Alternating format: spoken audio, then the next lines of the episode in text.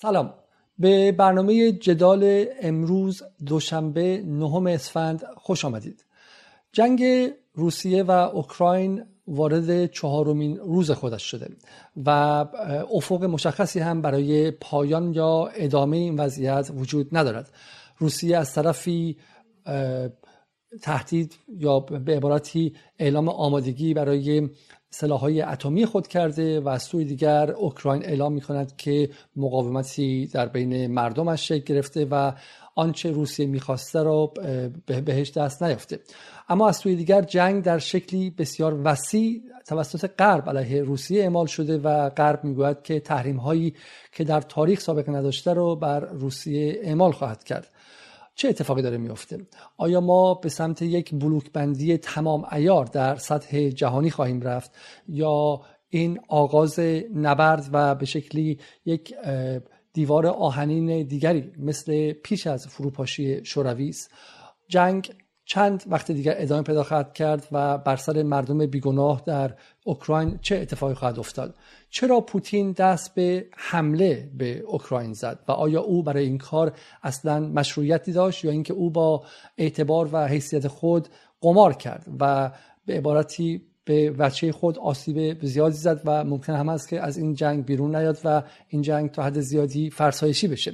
سوالات بسیاری در اطراف اوکراین مطرحه و به نظر می‌رسه که اتفاقی که به صورت کیفی متفاوته در در این زمان افتاده که ما حداقل در چند دهه گذشته چه بسا مشابهش رو نداشتیم. در برنامه های جدال ما در چند هفته گذشته سعی کردیم که زمینه تاریخی مسئله رو برای شما روشن کنیم. ابتدا با خانم پریسا نصرآبادی درباره اوکراین صحبت کردیم و پنجشنبه هم با ابوالفضل بازرگان درباره گذار به نظم جدید جهانی. اما امشب با مهمان دیگری در کنار شما هستیم. مهمان امشب دکتر مرتزا محیط است. مرتزا محیط که متولد 1314 در ابتدا در ایران در دانشگاه پزشکی تهران تحصیل کرد و به عنوان پزشک فارغ تحصیل شد. او سپس در سال 39 به آمریکا رفت و در آنجا تخصص خود را در رشته آسیب شناسی گرفت و در سال 47 با تخصص به ایران بازگشت و در دانشگاه جندی شاپور مشغول به کار و تدریس شد. در کنار این او به عنوان فعالی سوسیالیست و مارکسیست به نوشتن تحقیق و پژوهش و فعالیت های سیاسی خود هم ادامه داد تا اینکه بالاخره در سال 53 توسط ساواک دستگیر شد. ابتدا در زندان اهواز بعد به زندان قصر و در نهایت به زندان اوین منتقل شد و با انقلاب سال 57 از زندان آزاد شد. مرتضا محیط یک بار دیگر در سال 60 و با بالا گرفتن درگیری های سیاسی بین گروه های انقلابی مجبور به ترک وطن شد و ابتدا به اتریش و بعد هم به آمریکا رفت. باز به دانشگاه برگشت و این بار از دانشگاه هاروارد تخصص دوم خودش رو گرفت. در کنار اینها هم تمام این سالها مشغول به نوشتن مقالات کتاب ها و ترجمه بوده از او نه کتاب به زبان فارسی منتشر شده سه کتاب درباره زندگی و عقاید و دیدگاه های مارکس کتابی درباره ریشه های عقب ماندگی کتابی دیگر درباره به نام فراسوی سرمایه و کتابی دیگر به اسم چه خواهد شد. همچنین او مترجم دو مقاله از مارکس به اسم انقلاب درباره انقلاب اکتبر و پتروگراد هم هست. امشب با مرتزا محیط درباره بحث اوکراین مهمتر از آن ناتو و شکلگیری بلوک های جدید قدرت صحبت خواهیم کرد. سوالات خودتون رو بنویسید که اونها رو هم در پی برنامه با مهمان محترم مطرح خواهم کرد. اما پیش از شروع یک بار دیگه از تمام دوستانی که در Patreon همراه ما بودن و با کمک های مالیشون اجازه دادن که این برنامه ها به شکل کاملا مستقل اداره شه متشکریم. همینطور هم دوستانی که در ایران مشترک ما شدن و همینطور هم دوستانی که در PayPal به ما کمک کردن. ولی دوستان دیگر هم با لایک کردن کامنت گذاشتن و مشترک یوتیوب شدن به شکلی به ما کمک می‌کنن. چون ما از تبلیغ های یوتیوب هم اوایدی داریم. تمام تلاش ما اینه که در برنامه جدال از هیچ کس حتی نهادهای مشروع مثل کتاب فروشی ها و انتشارات هم کمک و تبلیغ نپذیریم و کاملا مستقل باشیم و به شما و به همه نشون بدیم که میشه در زبان فارسی رسانه کاملا مستقل داشت. مثل خود آقای محیط که سالهاست هفته یک بار برنامه در یوتیوب و یکی از ماهواره ها برگزار می‌کنن که من پایین لینکش رو خواهم گذاشت و بدون یک ریال کمک از هیچ جا جز مشترکین این کار رو نکردن. مستقل بودن رسانه ها امروز به ویژه در اطراف اتفاقات سیاسی بیش از همیشه ضروری شده. همین روز هم می‌بینیم که اطلاعات آمده از بحران اوکراین نشون میده که اطلاعات رسانه و خبر خودش بخشی از سلاحهای جنگی طرفینه و ما نیاز داریم که این سلاحها در اختیار مردم باشه نه در اختیار قدرت ها و بلوک های سرمایداری و سیاسی امپریالیستی. این شما و این برنامه امشب با دکتر مرتزا محیط.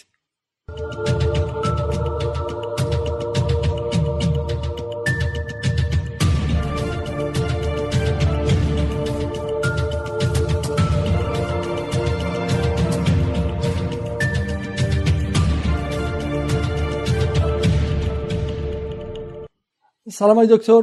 شب شما بخیر و در واقع روز شما بخیر در کالیفرنیا آمریکا و یا صبح شما بخیر. و خیلی خیلی ممنون که افتخار دادید و دعوت من رو برای برنامه جدال پذیرفتید. من سالها مشتری برنامه های شما در یوتیوب بودم و از شما بسیار بسیار آموختم و خیلی خیلی خوشحالم که این افتخار نصیب من شد و امشب می‌تونم مخاطبانم رو با شما مستقیما آشنا کنم. به عنوان نخستین سال جناب دکتر محیط اگر میشه به ما بگید که چه اتفاقی افتاد و آیا خود شما به عنوان کسی که سالها و اوراسیا و بحث به شکلی ناتو رو دنبال کرده بودید آیا از رفتار پوتین چهار روز پیش و حمله به اوکراین شوکه شدید یا خیر؟ با سلام به بینندگان و شنوندگان این برنامه و واقعا تشکر از تمام زحماتی که می‌کشید. برای اینکه منم برنامه هاتون رو کم و بیش و هم دنبال می‌کنم.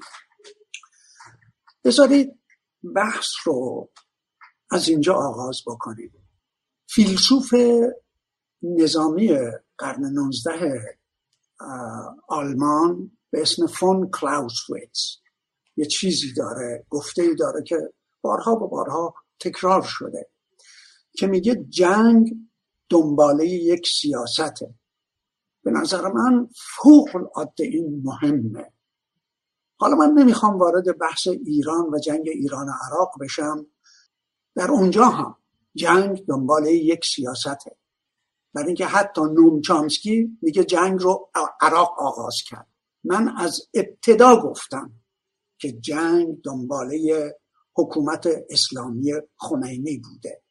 وگرنه عراق پیشنهاد صلح به, به طرق مختلف کرد. بنابراین بر پایه گفته کلاوسویتز بوده که من جنگ ایران و عراق رو در واقع تفسیر متفاوتی با تمام دستگاه ارتباط جمعی عملا و حتی خود شما ممکنه با من موافق نباشید در این قضیه. بنابراین همین جنگ اوکراین رو باید ببینیم که دنباله چه سیاستیه که فکر می‌کنم در همین برنامه که ما داریم در واقع دنباله این سیاست این سیاست رو از سال 1991 باید دنبال بکنیم و ببینیم این جنگ چجوری آغاز شده و ریشه های تاریخیش عبارت از چیه. بنابراین من فکر می‌کنم با این مقدمه اون وقت می‌تونیم وارد عرض شود که بحث بشیم. و اما راجع به سوال شما ممکنه ممکنه که پوتین قابل پیش بینی نیست فقط چهار یا پنج روز از آغاز جنگ گذشته و ما نمی‌دونیم چه خواهد شد. برای اینکه الان مذاکره بین هیئت به اصطلاح مذاکره کننده اوکراین و روسیه در خاک بلاروس ما می‌دونیم از امروز صبح آغاز شده به وقت اونجا. حالا به کجا خواهد کشید ما نمی‌دونیم. در همین ضمن البته هم اروپا هم امریکا دارن فشار میارن که ما تسلیم نمیشیم و غیره و غیره. یعنی می‌خوان همین مذاکرات رو هم اختلال درش ایجاد بکنن. ولی بالاخره زلنسکی مدت ها قبول نکرد که مذاکره بکنه با اینکه روسیه پیشنهاد کرد تا بالاخره قبول کرد که به اصطلاح بنابراین ما نمی‌دونیم این مذاکرات به کجا خواهد کشید. این جنگ تا کی ادامه خواهد یافت و غیره و غیره. ممکنه ممکنه که واقعا پوتین یک در محاسباتش اشتباه وخیمی کرده باشه. برای اینکه من در برنامه روز شنبه خودم صحبت کردم که اگر یک اکوپیشن یعنی اشغال بکنه اوکراین رو و یا از خارکوف و کیف فراتر بره و بره به طرف غرب به طرف غرب اوکراین.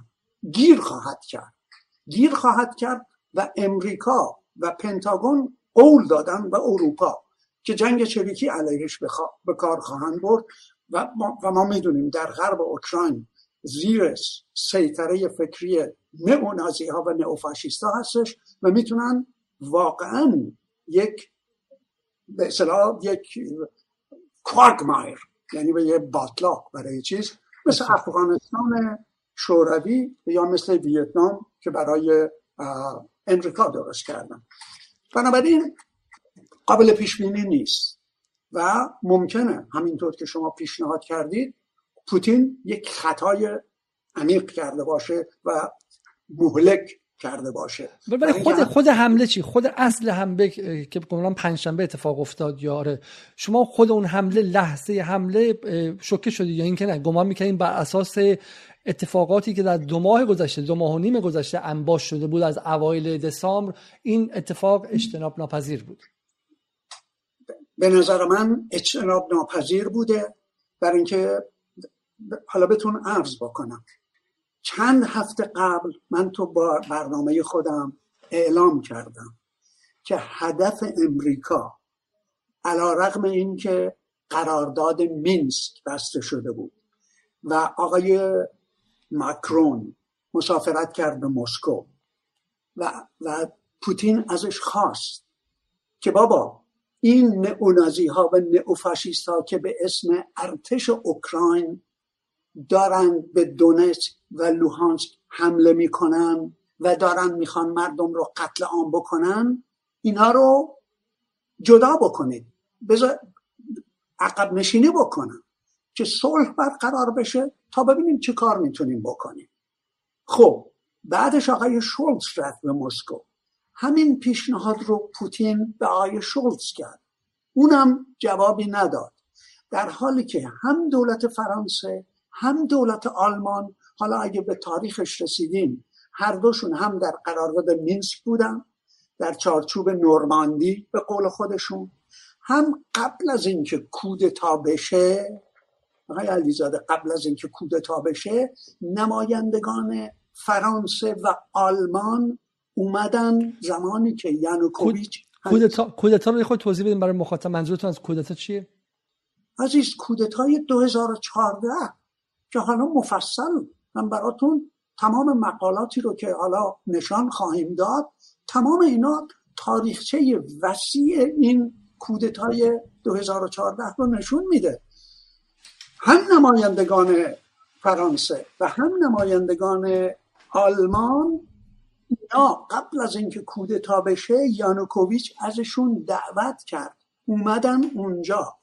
این در فوریه 2014 درست در, در واقع هشت سال پیش. و اونا قول دادن به یانوکوویچ و یانوکوویچ بهشون قول داد که شما منو نمی‌خوای اوکی من کنار میرم.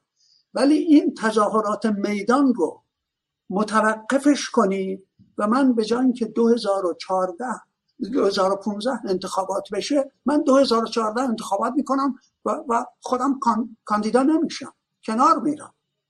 آیا اینا پذیرفتن؟ یعنی به قولشون وفا کردن؟ بعدش خانم ویکتوریا نولن ما می‌دونیم حالا تلفنش رو شما چیز می‌کنید.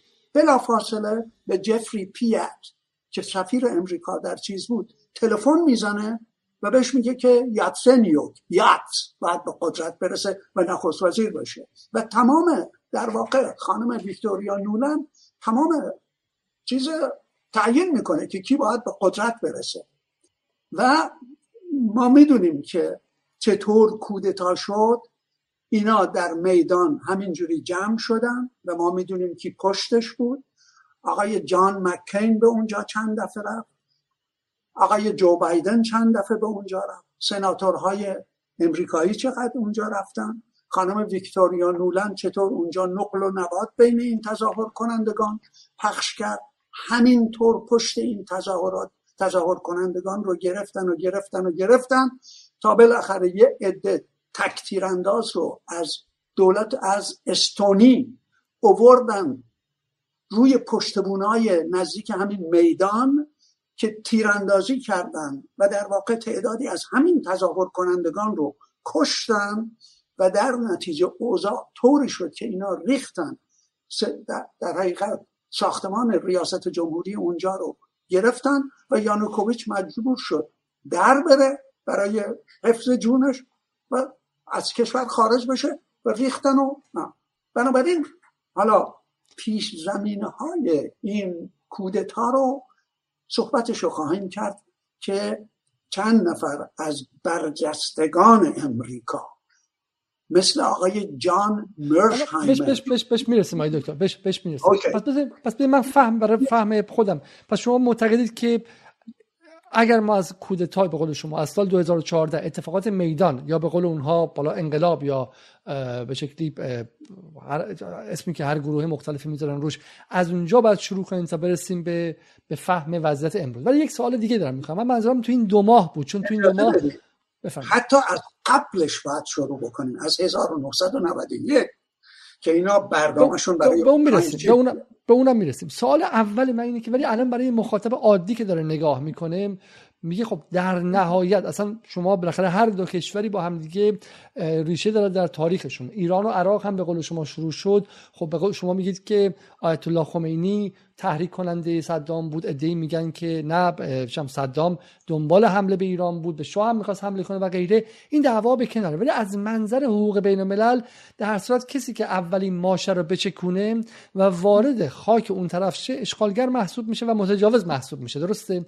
و الان توی این اتفاقی که الان افتاده خب پوتینه که تجاوز رو به شکل عادی شروع کرده. اینطور هست؟ اجازه بدین. حالا جواب به این چون آقای زویا که یکی از متفکرین و متخصص امور بین المللیه از نظر قوانین به اصطلاح منشور سازمان ملل تمام اینا رو در یک برنامه پیاده به اصطلاح توضیح داده.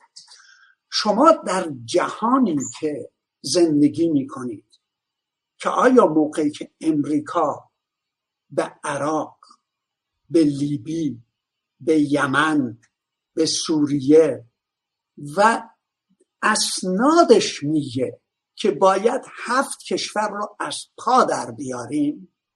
اسناد Project for New American Century Policy Planning ارشد که دیفنس پلانسینگ مال چیز آقای والفویت تمام اسنادشون نشون میده که حتی اینا از کنگره امریکا هم اجازه نمی‌گیرن. شما در چنین دنیایی داری زندگی می‌کنی. وقت حالا یک دفعه مسائل قوانین بین المللی که آره این جنگ باید دید کی اون پشتشه و چه سیاستی پشتشه یه دفعه ببینید خیلی عوض می‌خوام که من اینجا 20 ساله که امریکا لااقل ده کشور رو از پا در ورده به خاک سیاه نشونده. 60 میلیون نفر انسان رو بی خانمان کرده.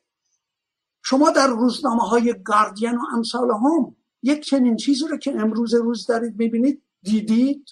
در روزنامه های اصلاح طلب ایران دیدید؟ کسی صداش در اومده؟ الان که یک ملت 20 میلیونی یمن رو الان هفت سال روز و شب دارن بمبارون می‌کنن. قوانین بین المللی کدوم قوانین بین المللی کی قوانین بین المللی رو در این دنیای وحشتناک رعایت می‌کنه؟ خب موقعی که شما اینو به رخ فرزن روسیه بکشید یا پوتین که حالا تبدیل به یه شیطان بزرگ شده از شما سوال میشه. همین الان همین الان امریکا یا خانم جن جن ساکی جنیفر ساکی سخنگوی هر شود که کاغذ سفید. فقط تو که زبون بگه که اوکراین وارد ناتو نمیشه. ببینیم اگه روسیه عقب نکشید من به عنوان جنایتکار ازش اسم خواهد خواهم بود از آقای پوتین. بنابراین مسئله فقط و فقط تو که زبونی اینا بگن که در همسایگی روسیه در دروازه مسکو ما وارد ناتو نمیشیم و بعدش بمبای اتمی موشک های اتمی و تمام این ها رو به اونجا نمیاریم. ببینیم پوتین عقب می‌کشه یا نمی‌کشه. خب غربی ها میگن که این حرف شما حالا قابل اثبات هست یا نه ولی اوکراین در حال حاضر قرار نبوده عضو ناتو بشه یا به قول انگلیسی ها in a foreseeable future. یعنی در یک آینده قابل دیدن بحث نمی‌تونسته چون بر اساس مواد خود قوانین خود ناتو کشوری که درگیر جنگ داخلی است یا بخشی از اون تحت مناقشه است به ناتو نمی‌تونه بپیونده. برای همین اینا میگن که پوتین بهانه آورده به عبارتی. شما به این چی جواب می‌دید؟ عزیز اولا این یک کشور مستقل نیست. حالا راجع به کودتا صحبت. این یک کشور مستقله. این یک. دو ایزه شده. قبلا ایزه شده. فقط امریکا تا الان 6 تا 8 میلیارد دلار اسلحه فرستاده اونجا. خدا داند که چه اسلحه هایی فرستاده. آیا موشک های اتمی هم هستن یا نه؟ با آنکه به طور رسمی وارد ناتو نشده.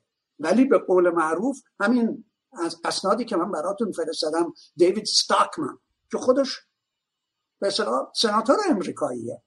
میگه که اونجا ایزه شده از قبل. روسیه دقیقا می‌دونه که اونجا چی داره می‌گذاره به چه خطراتی منتظر کشورشه. کاملا می‌دونه. وگرنه به نظر من روسیه تمام کوششش رو کرد. سالهای ساله از سال 2007 موقعی که در کنفرانس مونیخ پوتین شرکت کرد به اینا گفت بابا enough is enough بس است. اینا گوش نکردن. 2018 گفتشون من الان موشک های اتمی در واقع ما به وجود آوردیم که شما نمی‌تونید جلوشونو بگیرید. 2018 در مارس 2018 که این نطق معروف رو کرد هشدار داد به که شما دارید ما رو به خطر میندازید و من در نتیجه مجبور شدم بمب های اتمی و موشک های اتمی که شما نمی‌تونید جلوشون بگیرید به وجود آوردم و دنیا رو دارید به خطر میندازید دست بردارید. شما پنج موج تمام کشورهایی که دور تا دور ما بودن وارد ناتو کردید تا دروازه های مسکو رسیدیم. اگر ما بیایم مکزیک و یا کوبا یا کانادا شما وارد جنگ نمیشین؟ اگر ما یه همچین کارهایی رو بخوایم بکنیم؟ خب ما ببینید تمام این بس بس بس من می‌خوام از شما دو در واقع دو تا استفاده توی برنامه امروز می‌خوام بکنم یه برنامه می‌خوام یه بخشیش می‌خوام شما به ما در واقع این از پژوهشاتون و سالها فعالیت و به شکلی خواندن و از دانش عمیقی که دارید استفاده کنیم. ولی قبلش می‌خوام دعوای سیاسی با شما بکنم و دعوای جدل سیاسی کنم. خب شما میگید که ناتو مقصر ناتو اومده و اصطلاح خیلی جالب به کار بردین. اومدن تا همین جا هم تا همین لحظه هم اوکراین ناتویزه شده. ناتو فقط این نیست اون قرارداد امضا کنید. ما همین الان می‌بینیم که این هواپیماهای روسی فوق مدرن که داره سرنگون میشه که با کوکتل مولوتوف مردم شهری متوقف نشده یا با کلاشینکوف. حتما چیزی دارن که از S 400 روسی هم پیشرفته تره. پس همونطور که در دهه 80 میلادی مجاهدینی که با شوروی میجنگیدن مجاهدین دست به شکلی پا برهنه افغان که نبودن که استینگر داشتن و موشک های درجه یک آمریکایی داشتن. درسته؟ پس شما میگید همین الان هم اوکراین داره. و من توی گفتگو با پریسا نصرآبادی نشون دادم که در این سالها چه حجمی از کمک مالی یعنی فقط سومین یا چهارمین کشور بودش اوکراین بعد از اسرائیل و این کشورها که آمریکا بهش کمک مالی کرده برای خرید اسلحه. پس اونجا اون زراتخانه رو پر کرده. همه حرفا قبول و در نهایت هم این هست ولی ایده میگن که شما الان خب اصلا آمریکا بعد و دنبال این مثلش که اوکراین ناتویزه کنه و جنگ رو بکشه به شوروی به روسیه. ولی الان روسیه هم داره در مقام یک امپریالیست بازی می‌کنه. و شما الان دارید یک امپریالیست رو به دیگری برتری می‌دید.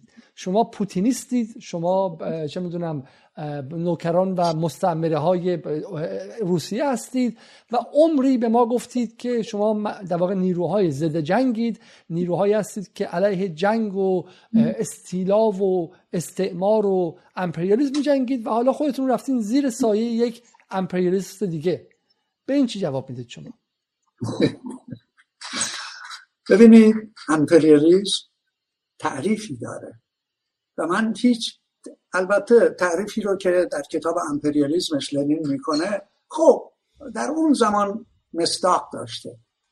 ولی از نظر من امپریالیزم یعنی یک چیز رابطه سلطه و تابعیت. نمی‌دونم صدور سرمایه تقسیم جهان و غیره و غیره. حالا اگر تعریف امپریالیسم این باشه باید به اسناد امریکا رجوع بکنیم. عرض شود که چیز قرن بیست و یکم امریکا. قرن بیست و یکم امریکا. شما این رو بخونید. عرض شود که منظورتون The Project for New American Century پروژه قرن بیست و یکمی امریکا. اینو بخونید. مقاله ای رو مقاله مفصل و سندی رو که پال ولفوویتس که از تئوریسین های اصلی صهیونیست باعث بانی این جنگ ها عرض شود که defense policy planning در اونجا میگه که هیچ کشوری نباید در برابر تسلط بلا منازع امریکا قد بتونه هوس اینو بکنه که قد علم بکنه. عرض شود که مقاله که سکوتر لیبی و ریچارد پرل 1996 برای نتانیاهو نوشتن. مبنی بر اینکه در واقع تئوری اسرائیل بزرگه. این سه فقط این سه چیز رو بخونید و متوجه میشه که امپریالیسم یعنی چه. یعنی تسلط بلا منازع یک کشور بر بقیه جهان با 800 پایگاه نظامی با یک و دو دهم تریلیون دلار بودجه نظامی. در حالی که مردم امریکا بخش وسیعش سی درصدش زیر خط فقره. اینو بهش میگن هم. مقیم آمریکا هستیم. من, من مقیم آمریکا هستم. الان راجبش نمی‌خوایم صحبت کنیم. برای اینکه با یکی از بازندگان اصلی این جنگ مردم امریکا. فقط روسیه نیست فقط اروپا نیست فقط اوکراین نیست. برنده هاش کیان؟ مجتمع نظامی صنعتیه. انحصارات نفتیه. بانک های امریکا بانک ها معلوم نیست چون امریکا هم سر این قضیه به سای ریسشن یا به سای رکود آغاز خواهد شد. بازندگان اینا در درجه اول هم اوکراینه هم روسیه است هم اروپاست ولی بازنده چهارم ملت امریکا. برنده هاش یک درصد بالای اینجا. به هر حال می‌خوام این رو بهتون عرض بکنم. امپریالیسم اجازه بدید. در اینکه بعضی از چپای به قلابی چیز می‌خوان به صحبت بکنن که آره امریکا درسته که امپریالیسم ولی روسیه هم امپریالیست چین, چین هم امپریالیست. میگن میگن میگن جمهوری اسلامی هم امپریالیست ایرانی که آره به شکلی معنای امپریالیسم نمی‌فهمم. روسیه بعد از 1991 به ما بگن کدوم به جز ترتوس در, در سوریه کدوم پایگاه نظامی رو داره؟ چین به جز دماغه چیز در دماغه افریقا. یه دونه به اصطلاح چیز کجا داره؟ امریکا 800 پایگاه و بر زمین و دریا و زیر دریا و فضا تسلط کامل از نظر نظامی. اینو بهش میگن امپریالیسم. و ملت خودش هم رنجشو می‌کشن. فقط بقیه دنیا رو به طرف زمستان اتمی نمی‌بره با این سیاست. بنابراین این مزخرفاتی که من اینو اتفاقا اتفاقا من می‌خوام از شما بپرسم. یک موقعی چه بسا یه برنامه خاصی در موردش بذاریم و با شما دوباره چون من خودم شخصا به عنوان کسی که از به شکلی background چپ ارتدوکس می اومدم سالها گمان می‌کردم که این به ما گفته بودن که جنگ چیزی است برای اینکه امپریالیزم یا استعمار منابع مردم فقیرتر رو بدزده. و وقتی که جنگ عراق شروع شد گفتن که عراق نفت داره و یک جوا... یک جواهرخانه از معادن منابع و اهمیت استراتژیک. و صد درصد بود و آمریکا حتما به چش داشت. ولی الان که من نگاه می‌کنم و می‌فهمم که 6 ملی 6 تریلیون دلار به واسطه جنگ عراق آمریکا خرج کرد. گمان می‌کنم که یک چیز به ما نگفتن. این بود که جنگ دزدیدن از جیب مردم خود غرب هم شده و باز آرایی طبقاتی به این وجه یعنی پولدار این در واقع مجتمع صنعتی یا military complex از جیب فقرا و tax ها و مردم پایین دستی آمریکا دزدید و در جیب دیک چنی ها و ولفوویتز ها و به شکلی هالیبرتون و غیره گذاشته. ببینید امریکا دنیا رو به پنج بخش تقسیم کرده و برای هر کدومش یک CENTCOM CENTCOM چیه؟ برای تسلط بر تمام شمال افریقا و خاور میانه است. نمی‌دونم فلان کام افریکام. اینا برای تسلط بلامانس فول سپکتروم دامیننس یعنی امپریالیزم حالا فرزن اینا به ما بگن که چین به کدوم کشور؟ حمله کرده. کدوم پایگاه نظامی رو داره؟ روسیه به کدوم کشور؟ من به شوروی کار ندارم. تزار یه چیز ضد انسانی بوده که چه ضرباتی به ولی ما باید ببینیم از موقعی که شوروی اصلا فرو میپاشه و یک دولت دیگه به نام فدراسیون روسیه تشکیل میشه تا به الان فرزن میگن سوریه. شما در چیزای اصلاح طلب ببینید که حمله کرده به سوریه. آخه دولت سوریه ازش دعوت کرد که بیاد در برابر داعش و اتفاقا موقعی که اومد اونجا همپیمان با امریکا بود. فضای سوریه رو بین روسیه فدراسیون روسیه و امریکا تقسیم شد.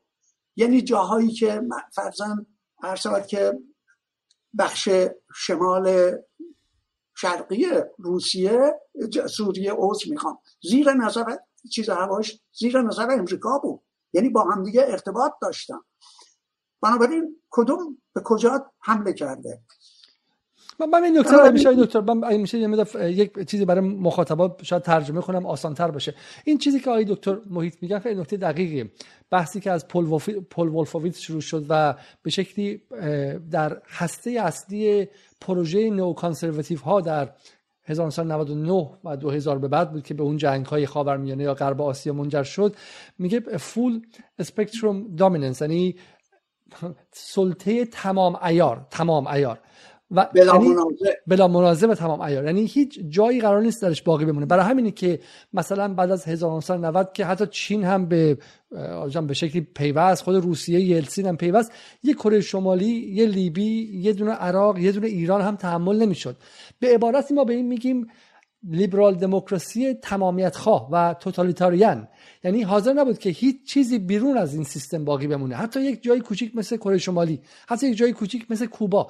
و جالبه که این دوستان در ایران لیبرال ها به جنای مقابل میگن تمامیت خواه در, در حالی که در کل تاریخ هیچ هیچ نیروی سیاسی در کل تاریخ بشر به اندازه آمریکا و امپریالیسم آمریکا تمامیت خواه و توتالیتاریان نبوده.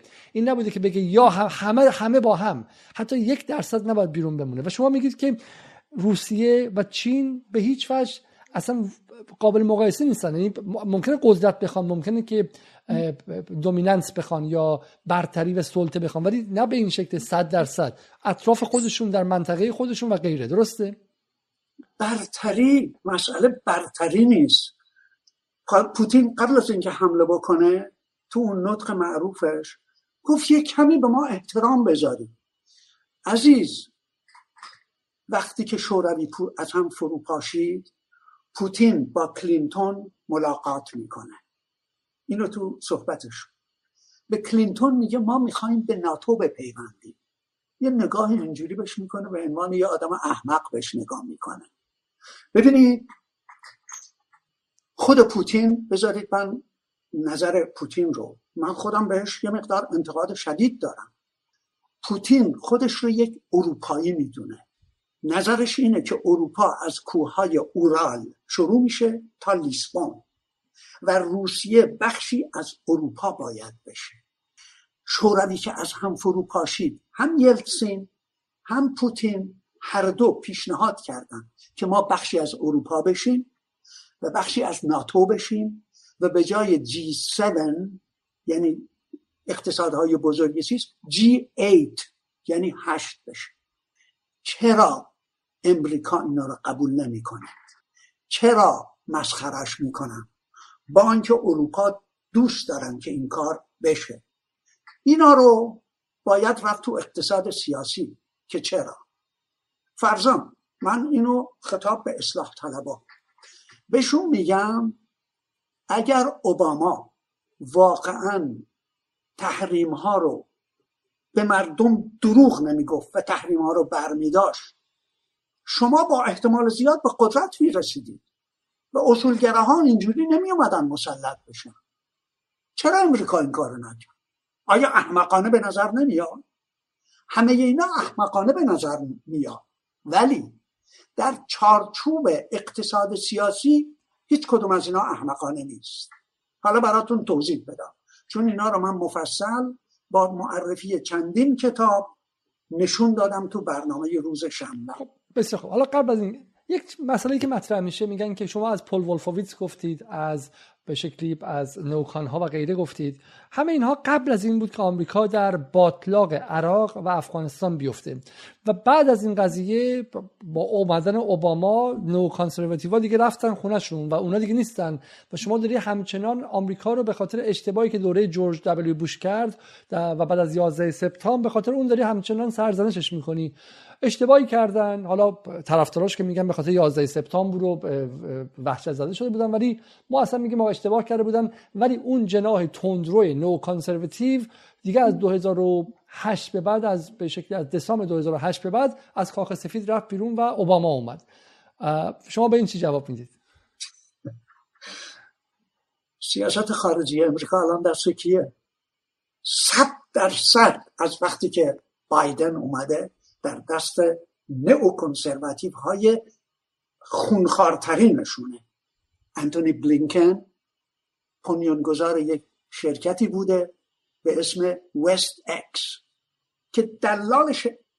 دلال مجتمع نظام صنعتی و شرکت های اسلحه سازیه خانم ویکتوریا نولند دشمن قسم خورده روسیه و چین و کسی بود که همین در واقع طراح تمام این کودتای 2014 در یعنی ویکتوریو نولند برای تسلط بلا منازع بر جهان و یک امپریالیست تا مغز استخانه وندی شرمن. شود که چون وندی شرمن رو نو کانسرواتیو می‌دونین درسته؟ همه اینا. neo conservative های صهیونیست های درجه یک هم اینا. سمنتا پاور. سمنتا پاور. هم ویکتوریا نولند همسر رابرت کیگانه هم سمنتا پاور همسر یه صهیونیست دیگه است. و البته خانم عرض که سوزان رایس که اونم با اونم یه صهیونیسته منتها صهیونیست مسیحی کاتولیکه.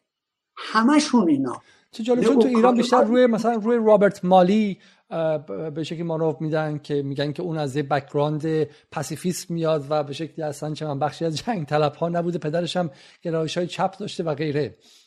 ببینید این کارا رو می‌کنن مثلا همین چند روز پیش. آقای جو بایدن یه سیاه پوست رو وارد به اصطلاح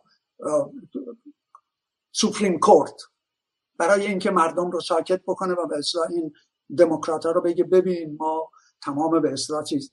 اینا همش سیاست در جای دیگه تعیین میشه. در مسئله برجام آقای مالی کاره‌ای نیست کاره‌ای نیست. در اون پشت سیاست ها جای دیگه توسط تعیین میشه؟ بله؟ کجا تعیین میشه؟ کجا تعیین میشه؟ Deep State ببینید به ری مکگاورن که خودش سی سال توی CIA بوده و الان مقالاتش رو شما در Antiwar و CounterPunch می‌تونید بخونید میگه که مجتمع نظامی صنعتی دستگاه های ارتباط جمعی امنیتی اتاقهای فکری و یکی دو تای دیگه. همشون. این Deep State یا دولت پنهان رو تشکیل میده که در واقع. ولی در رأس همه اینا مجتمع نظامی صنعتیه که در سال 1961 آیزنهاور هشدار داد که این داره چنان قدرتی می‌گیره که دموکراسی امریکا رو لگدمال خواهد کرد و ما رو با خطرات عظیمی روبرو خواهد کرد.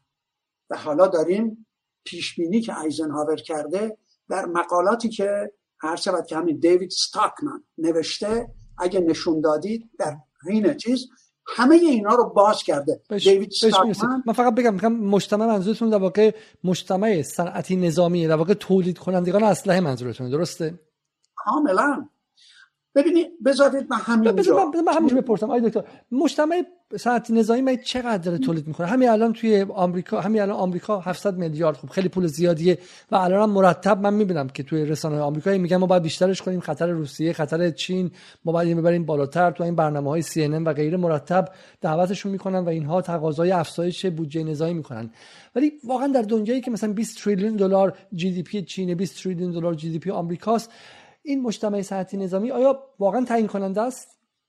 آیا این نگاه orthodox و قدیمی نیستش در جهانی که finance اینقدر خب، مهم شده؟ ببینید اقتصاد امریکا از جنگ دوم جهانی به بعد اینا تصمیم گرفته شده. بذارید یه مقدار برم به background موقعی که بحران اقتصادی 29 33 اتفاق افتاد اقتصاد امریکا داشت در و داغون و امریکا داشت از پا در می اومد برای اینکه در اون زمان امریکا در یک بحران عمیق و کل غرب در حالی که در اون زمان شوروی چهار داشت پیش می‌رفت. برای اینکه در واقع برنامه پنج ساله اولش آغاز شده. و اینا بحران 1929 تا 1933 بله. خب چه چیزی نجات داد این رو؟ بحث های مفصلی در دانشگاه هاروارد بوده. در ابتدای دهه چند راجب این که پال سویزی و جوزف شومپیتر در این بحث ها مفصل به چیز کردن و تئوری هاشو در حقیقت چیز نوشته پال سویزی و هری مکداف که چه چیزی اقتصاد امریکا رو نجات داد در اون زمان؟ جنگ دوم جهانی. این اقتصاد رو. یعنی موقعی که 1933 25 درصد بیکاری در امریکا وجود داشت به 1941 که می‌رسیم بیکاری به صفر می‌رسه و برای اولین بار زنها وارد بازار کار میشن یعنی اینقدر رشد می‌کنه. بعدش اینا برنامه کینز رو جان مینارد کینز رو پیاده می‌کنن که این برنامه تا 1973 ادامه پیدا می‌کنه. خرابی های جنگ رو باید ترمیم بکنن انقلاب اتومبیل اتفاق میفته که خود من جاده های صدها میلیون ها کیلومتر جاده میبایست درست می‌کردن و غیره و غیره اقتصاد رو نگه میداره. تا 1973 دقیق. از اون موقع به بعد تا اون موقع هم مزد کارگران می‌رفت بالا هم سود سرمایه ها از اون موقع دوباره به تمام این چیزهایی که هم جنگ تموم شده هم خرابی ها درست شده هم انقلاب اتومبیل تموم شده. در نتیجه سود سرمایه ها سقوط می‌کنه و اینا باید فکری بکنن. نتیجهش اینه که سیاست های کنزی رو کنار می‌ذارن و آقای میلتون فریدمن و دانشگاه شیکاگو وارد عمل میشه که اینا خودش تاریخی داره که من اینا رو مفصل باز کردم. اون چیزی که به اسم نئولیبرالیسم ما می‌شناسیم. حالا شما میگید که این به اصطلاح در نتیجه کاری که می‌خوان بکنن برای بالا بردن نرخ سود جنگ تمام ایاری علیه طبقه کارگر امریکا آغاز می‌کنن چطور؟ به این معنا که عرض شود که میان و قوانینی میگذرونن که همین سیاست های نئولیبرال و شروع می‌کنن به deindustrialize کردن یعنی غیر صنعتی کردن امریکا در اون موقع آقای کیسینجر هم رفته به چین و وارد مذاکره با چین شده علیه شوروی. ولی هدف اصلیشون عبارت از باز کردن در واقع چین برای صنایع امریکاست با کار ارزان چین. و در نتیجه از اون موقع به کارگرای امریکا میگن می‌خواید مزدتون بره بالا شرایط کارتون رو می‌خواید بهتر کنید. بسیار عالی. یکی پس از دیگری کارخونه ها رو می‌برن. به مکزیک به چین به عرض شود که بنگلادش و و و و. یعنی در واقع امریکا deindustrialize میشه. شما الان میگید که 20 تریلیون دلار GDP امریکاست. باید ببینید که این از چه ترکیبی تشکیل شده. سه تریلیون دلارش فقط پزشکیه. و اون وقت پزشکیشون رو ببینید. مردم ورشکست میشن برای پرداختن چیز پزشکیشون. مقایسش بکنید با کانادا و یا اروپا. سه تریلیون دلارشه. حالا بگذاریم چند صد میلیارد دلار پورنوگرافی و مواد مخدر و قمارخونه ها و financial. بیشتر GDP امریکا اون چیزی که بهش میگن FIRE. یعنی finance insurance real estate. و نه industry امریکا یک کشور تولید کننده نیست. سرمایه‌داری امریکا financialize شده. آنچه که مونده صنایعی که در امریکا مونده صنایع نظامیه. بنابراین ببخشید یه سال یه سال حالا اولا که من یه چیز به مخاطب توضیح بدم که مخاطب حالا در برنامه‌ای که دیده ما اینجا بیشتر به سمت de: Realpolitik داشتیم و یا نقد سیاسی داشتیم چیزی که آقای دکتر میگه یک لایه داره از عمیق‌تر میره. یعنی ما بحث مثلا مقابله بین حکومت ها در منطقه خلیج فارس داشتیم مقابله بین آمریکا و چین داشتیم. و آقای دکتر میگه که اگر آمریکا در اواسط دهه هفتاد داره با چین متحد میشه علیه شوروی اون موقع یک لایه دیگه هم داره. می‌خواد هم با شوروی به عنوان رقیب اصلیش بجنگه هم با کارگران داخل خودش بجنگه. برای اینکه شما باید فلش بک کنیم به این به دهه 70 میلادی زمانی که های کارگری به شدت قوی بودن توی آمریکا و انگلیس و و در واقع از داخل داشتن فلج می‌کردن آمریکا رو.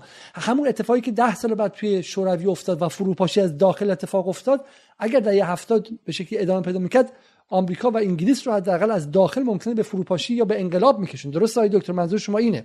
و مقاومت؟ ببینید. زاده به نظر من اگر... اینجا با من موافق شما. این این رو من حرف شما درست حرف شما درست پرزنت کردم. خب. خب, خب. البته این یه چیزی اضافه کنم مخاطب. مخاطب مخاطب ایرانی میگه که حرفای دکتر محیط من نمی‌فهمم. پورنوگرافی یا صنایع نظامی و یا مثلا پزشکی. پس اپل رو کی داره می‌سازه؟ و به نظر میاد که آیه دکتر کار رو به معنی قدیمی قضیه می‌گیره در حالی که کار یق سفید کاری که کپی رایت توش هستش کاری که خلاقیت داره. شما اون کسایی که توی سیلیکون ولی نزدیک خونه شما دارن کار می‌کنن خب همون داره کار می‌کنه اون داره دنیا رو میگردونه و اینتل رو اون نقشهشو می‌کشه. حالا بذار توی تایوان یا چین تولید انبوه شه و کارگرا روش کار کنن. آیا شما اون رو به عنوان کار در نظر نمی‌گیرید؟ این اپل کجا تولید میشه؟ تو چین تولید میشه؟ ولی کجا نقشش کشیده میشه؟ مهندسی که روش کار می‌کنه کجاست؟ امریکا کاری که کرده مدیریت ارشبه که design در امریکاست کار و تولید در کشورهای دیگه مثل چین و اندونزی و امثال هم و امثال همه کشور به همین دلیل اصلا دانالد ترامپ چرا به قدرت رسید؟ برای اینکه با این کار که تولید رو به جاهای دیگه فرستادن میلیون ها کارگر سفید پوست ماهر درجه یک رو که من دهه شست اینا رو می‌دیدم که اینا با چه افتخار و با چه قدرتی واقعا هر شود که مزد و مزایاشون از یه مهندس هم بالاتر بود. الان به خاک سیاه نشستن و در نتیجه این باعث کلی به اصراح مشکلات در امریکا شده. یعنی در واقع deindustrialize شده امریکا. صنعت زدایی شده. که صنعت زدایی شده. کتابی هست که دهه 1980 نوشته شده. توسط دو تا از پروفسورهای معروف به اقتصاددان The Great U-Turn نشون میده که امریکا هیئت حاکمه امریکا به طور دقیق تصمیم می‌گیرن که deindustrialize بکنن. خب بنابراین اقتصاد امریکا یه اقتصاد نظامی شده میلیترایز شده و در نتیجه به اینجا می‌خوام برسم. امریکا به جنگ احتیاج داره. برای همینه که در جنگ دوم جهانی نومچانسکی اینا رو وسیع باز کرده. موقعی که هیئتی از شورای امور خارجی Foreign Relation Council. که بزرگترین در واقع و مؤثرترین اتاق فکری در امریکا. آر که در واقع CFR. یا Council of Foreign Relation که سازنده مجمع تشخیص مصلحت سیاست خارجی تو آمریکاست و اون تعیین کننده و bipartisan ه فراجناحی هم هستش. هم دموکرات ها هستن توش و هم Republican ها. اینا جلسات هفتگی داشتن بین 1941 تا 1945 یا قبلش. در اونجا دنیا رو بین خودشون تقسیم می‌کنن. و میگن برای تقسیم دنیا به چیز ما علاوه بر بجز شوروی کجاها رو ما باید برش تسلط پیدا بکنیم. و برای این کار اولین تصمیمی رو که می‌گیرن اینه که بودجه نظامی کاهش پیدا نکنه. بله حالا ببینید آقای جورج کنان که سفیر امریکاست در شوروی سابق استالین بهش میگه که ما جنگ دوم جهانی با هم دوست بودیم. این دوستی رو بعد از جنگ باید ادامه بدیم. همین آقای جورج کنان میاد رئیس Policy Planning در وزارت خارجه امریکا میشه و الان نشون میدی آقای X آقای X آقای جورج کنانه که در 1948 مقاله در Foreign Affairs می و طرح جنگ سرد رو میریزه. شما دقت کنید حالا تمام مقالاتش رو و نظراتش رو میارم که همین آقای جورج کنان موقعی که شوروی از هم فرو میپاشه و بعد اینا می‌خوان جنگ سرد تازه ای رو آغاز بکنن با پیشروی ناتو به طرف روسیه بهشون میگه این جنگ تازه ای رو آغاز خواهد کرد. بهتون هشدار میدم. که تاماس فریدمن توی نیویورک تایمز مقالش نوشته که من چیزش خوندم. میگه I think it is beginning of a new cold war. من فکر می‌کنم که این جنگ سرد جدیدیه. این مقاله این مقاله مقاله فریدمن که فکر کنم که پنج روز پیش در اومد و در نیویورک تایمز چاپ شده و میگه که این جنگ پوتینه ولی آمریکا و ناتو به شکلی رهگذر رهگذر رهگذران معصومی نیستن درسته؟ و شما اشارتون به این بله. مقاله است. طرفی نیستن کاملا. جورج کنان تاماس فریدمن در واقع میر 1998 با جورج کنان مصاحبه می‌کنه و مصاحبهشون متن به جورج کنان رو توی نیویورک تایمز آورده بود که من ترجمهش کردم و تو برنامه شنبه اینو خوندمش.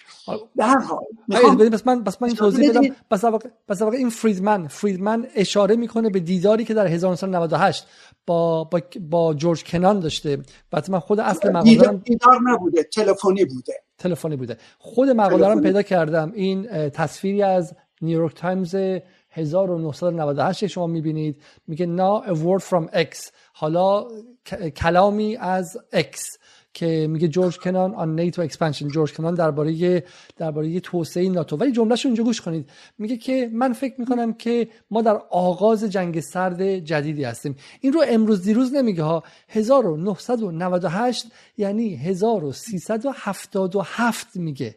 خب 1177 که ایران دیگه اوج خاتمی و اصلاح طلبی و همه بعد می‌رفتیم بغل آمریکا اون موقع است جورج کنان میگه که ما در آغاز جنگ سرد جدیدی هستیم من بخش رو آبی کردم. میگه من فکر می‌کنم که روسیه به تدریج واکنش نشون خواهد داد و واکنش خوب شدید نشون خواهد داد. و و این در روی سیاست گذاری های ما تاثیر خواهد گذاشت.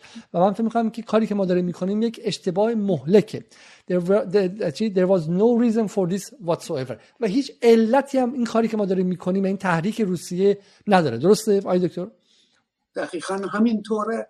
حالا برمیگردم به آقای فون کلاوسویتس فون کلاوسویتس جنگ دنباله یک سیاسته. جنگ رو کی آغاز کرده؟ اینجاست که می‌رسیم. من پیشنهادی که به نسل جوان کشورمون دارم اینه که تاریخشون رو بخونن. پیش زمینه های این چیزی رو بخونن. اقتصاد سیاسی رو بخونن و بدونن موقعی که امپریالیزم از مراحل ترقی خواهش به مرحله ارتجاعیش یعنی امپریالیستیش می‌رسه اقتصادش اقتصاد جنگی میشه. و احتیاج به جنگ داره و در نتیجه ما رو به طرف یه زمستان اتمی می‌بره اینا پیش بینی بوده قابل پیش بینی بوده. روزا لوکزامبورگ میگه یا سوسیالیسم یا بربریت. ما داریم به بربریت نزدیک میشیم.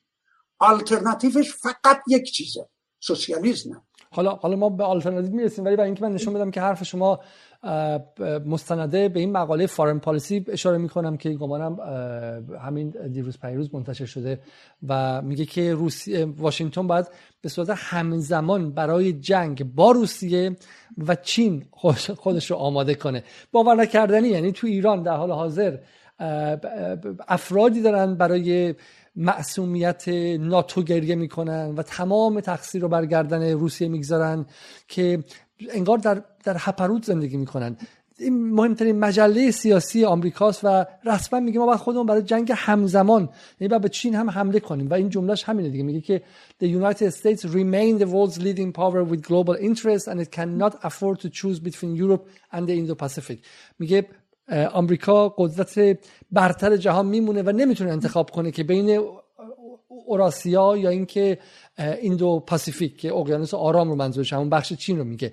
واشنگتن و متحدانش باید یک استراتژی دفاعی درست کنن که یا بتونه بازدارنده باشه یا اینکه defeating یا نابود کنه و شکست بده. چین و روسیه رو به صورت همزمان. یعنی ما ما با آمریکایی روبرو هستیم که خودش رو برای جنگی در همه جبهه ها آماده کرده. خب آقای دکتر قبل از اینکه ما ادامه بدیم پس اول سوالی که من از شما داشتم این بود که پس, پس شما معتقد نیستید که این اصلا یک وضعیت متعادلی که ما بین امپراتوری آمریکا یا ابرقدرت آمریکا یا امپریالیسم آمریکا و امپریالیسم روسی مثلا داریم انتخاب می‌کنیم و مثل پرسپولیس یا تاج زمان شما یادتون باشه فوتبال پرسپولیس استقلال شده الان یک عده سبز آبی هن یک عده قرمز. شما مثلا میگید این مقایسه مغلطه بیش نیست و ابعاد و اندازه ها و رفتارهای این دو یکی نیست درسته؟ ببینید بعد از اینکه شوروی از هم فرو پاشید من بهتون عرض کردم که هم یلسین و هم پوتین گفتن قربونتون برم ما تسلیم شدیم. ما می‌خوایم بخشی از اروپا بشیم. بنابراین این طول کشید. امریکا در همون سالی که پوتین رئیس جمهور شد 1999 شروع کرد به بمباران یوگسلاوی. یوگسلاوی یکی از کشورهای دوست شوروی بود. خب اون موقع که کاری نمی‌تونستن بکن 1998 در همون زمان شروع کردن مجارستان و بلغارستان و بعدش لیتوانی و لیتوانی و لتونی و لیتوانی و استانی سر مرزه چقدر فاصله دارن از مسکو؟ اووردن وارد ناتو کردن. اولا چرا ناتو از بین نرفت؟ برای اینکه پیمان ورشو که از بین رفته بود. تمام شوروی نیروهاشو بیرون کشیده بود و ناتو شعارش این بود علیه کمونیسم. خب اینا کمونیسم رو مگه به خاک سیاه نرسوندن مگه دفنش نکرده بودن؟ پس چرا ناتو رو نگه داشتن؟ ناتو قرار بود فقط protect یا محافظت بکنه از اروپا. چه کار داشت به افغانستان؟ چه کار داشت به سوریه؟ چه کار داشت به عراق؟ ادعا اینه که ادعا اینه که ناتو به عراق حمله نکرد. ناتو به افغانستان حمله کرد این رو قبول دارن ولی ادعاشون اینه که ناتو در عراق شرکت نداشتش. در عراق شرکت در لیبی چطور؟ در لیبی ناتو بوده صد درصد. بنابراین ببینید اصلا ناتو موجودیتش چرا حفظ شد؟ و چرا باید همینطور گسترش پیدا بکنه تا تا دروازه های مسکو؟ آقای دکتر یک چیزی به من توضیح بدید و به مخاطبان. یکی از چیزهایی که در رادار شناختی ما مخاطبان ایران اصلا وجود نداره و من گمان می‌کنم این روزها فهمش ضروریه برای فهم اوکراین جنگ یوگسلاوی در دهه 90 میلادی و نقش عظیمی که ناتو در اون جنگ برای احیای خودش و به شکل اکتیویت کردن و فعال شدن دوباره خودش بازی کرد. می‌تونید بگید که چرا ناتو در جنگ یوگسلاوی بازی وارد شد و با چه بهانه‌ای با چه زمینه حقوقی برای خودش چه توجیهی برای خودش آورد و جنگ یوگسلاوی چه نقشی داشت در به شکلی اوج گرفتن ناتو. عزیز اصلا هیچ کدوم از اینا طبق منشور سازمان ملل قانونی نبوده. فرزن به رسمیت شناختن کاسوو. اینا میگن که لوهانس و چیز اینا نباید جدا بشن از چرا کاسوو رو به رسمیت شناخت. چرا صحرا رو به مراکش دادید چرا سودان رو دو تیکه کردید و یا آدم قاتل رو در سودان جنوبی آوردید چرا موقعی که اسرائیل بلندی های جولان رو می‌گیره قتل عام می‌کنه مردم فلسطین رو نطاقتون نه اصلاح طلبان نطاقشون میاد بیرون. و نه اینا. آخه ببینید ما تو چه دنیایی داریم زندگی می‌کنیم؟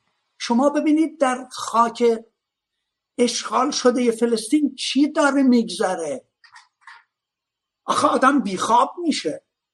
و اون وقت دستگاه های ارتباط جمعی رو نگاه کنید حالا یه دفعه شدن طرفدار صلح. 20 ساله که امریکا داره همه جا رو با خاک یکسان می‌کنه. ده تا کشور رو به خاک یکسان کرده. 60 میلیون انسان رو بی خانمان کرده. چند هزار نفر تو دریای مدیترانه و چیز غرق شدن. در اثر فقط نابود کردن یک کشور ثروتمند مثل لیبی. آخه جنایت های اینا نباید یک ذره به سر سوزنی انسانیت داشته باشن که راجع به اینا صحبت بکنن که حالا یه دفعه پوتین شد. چیز؟ ما که طرفدار یه چنین خود من به نظر من ممکنه یک این, این یه اشتباه بزرگ از طرف پوتین باشه.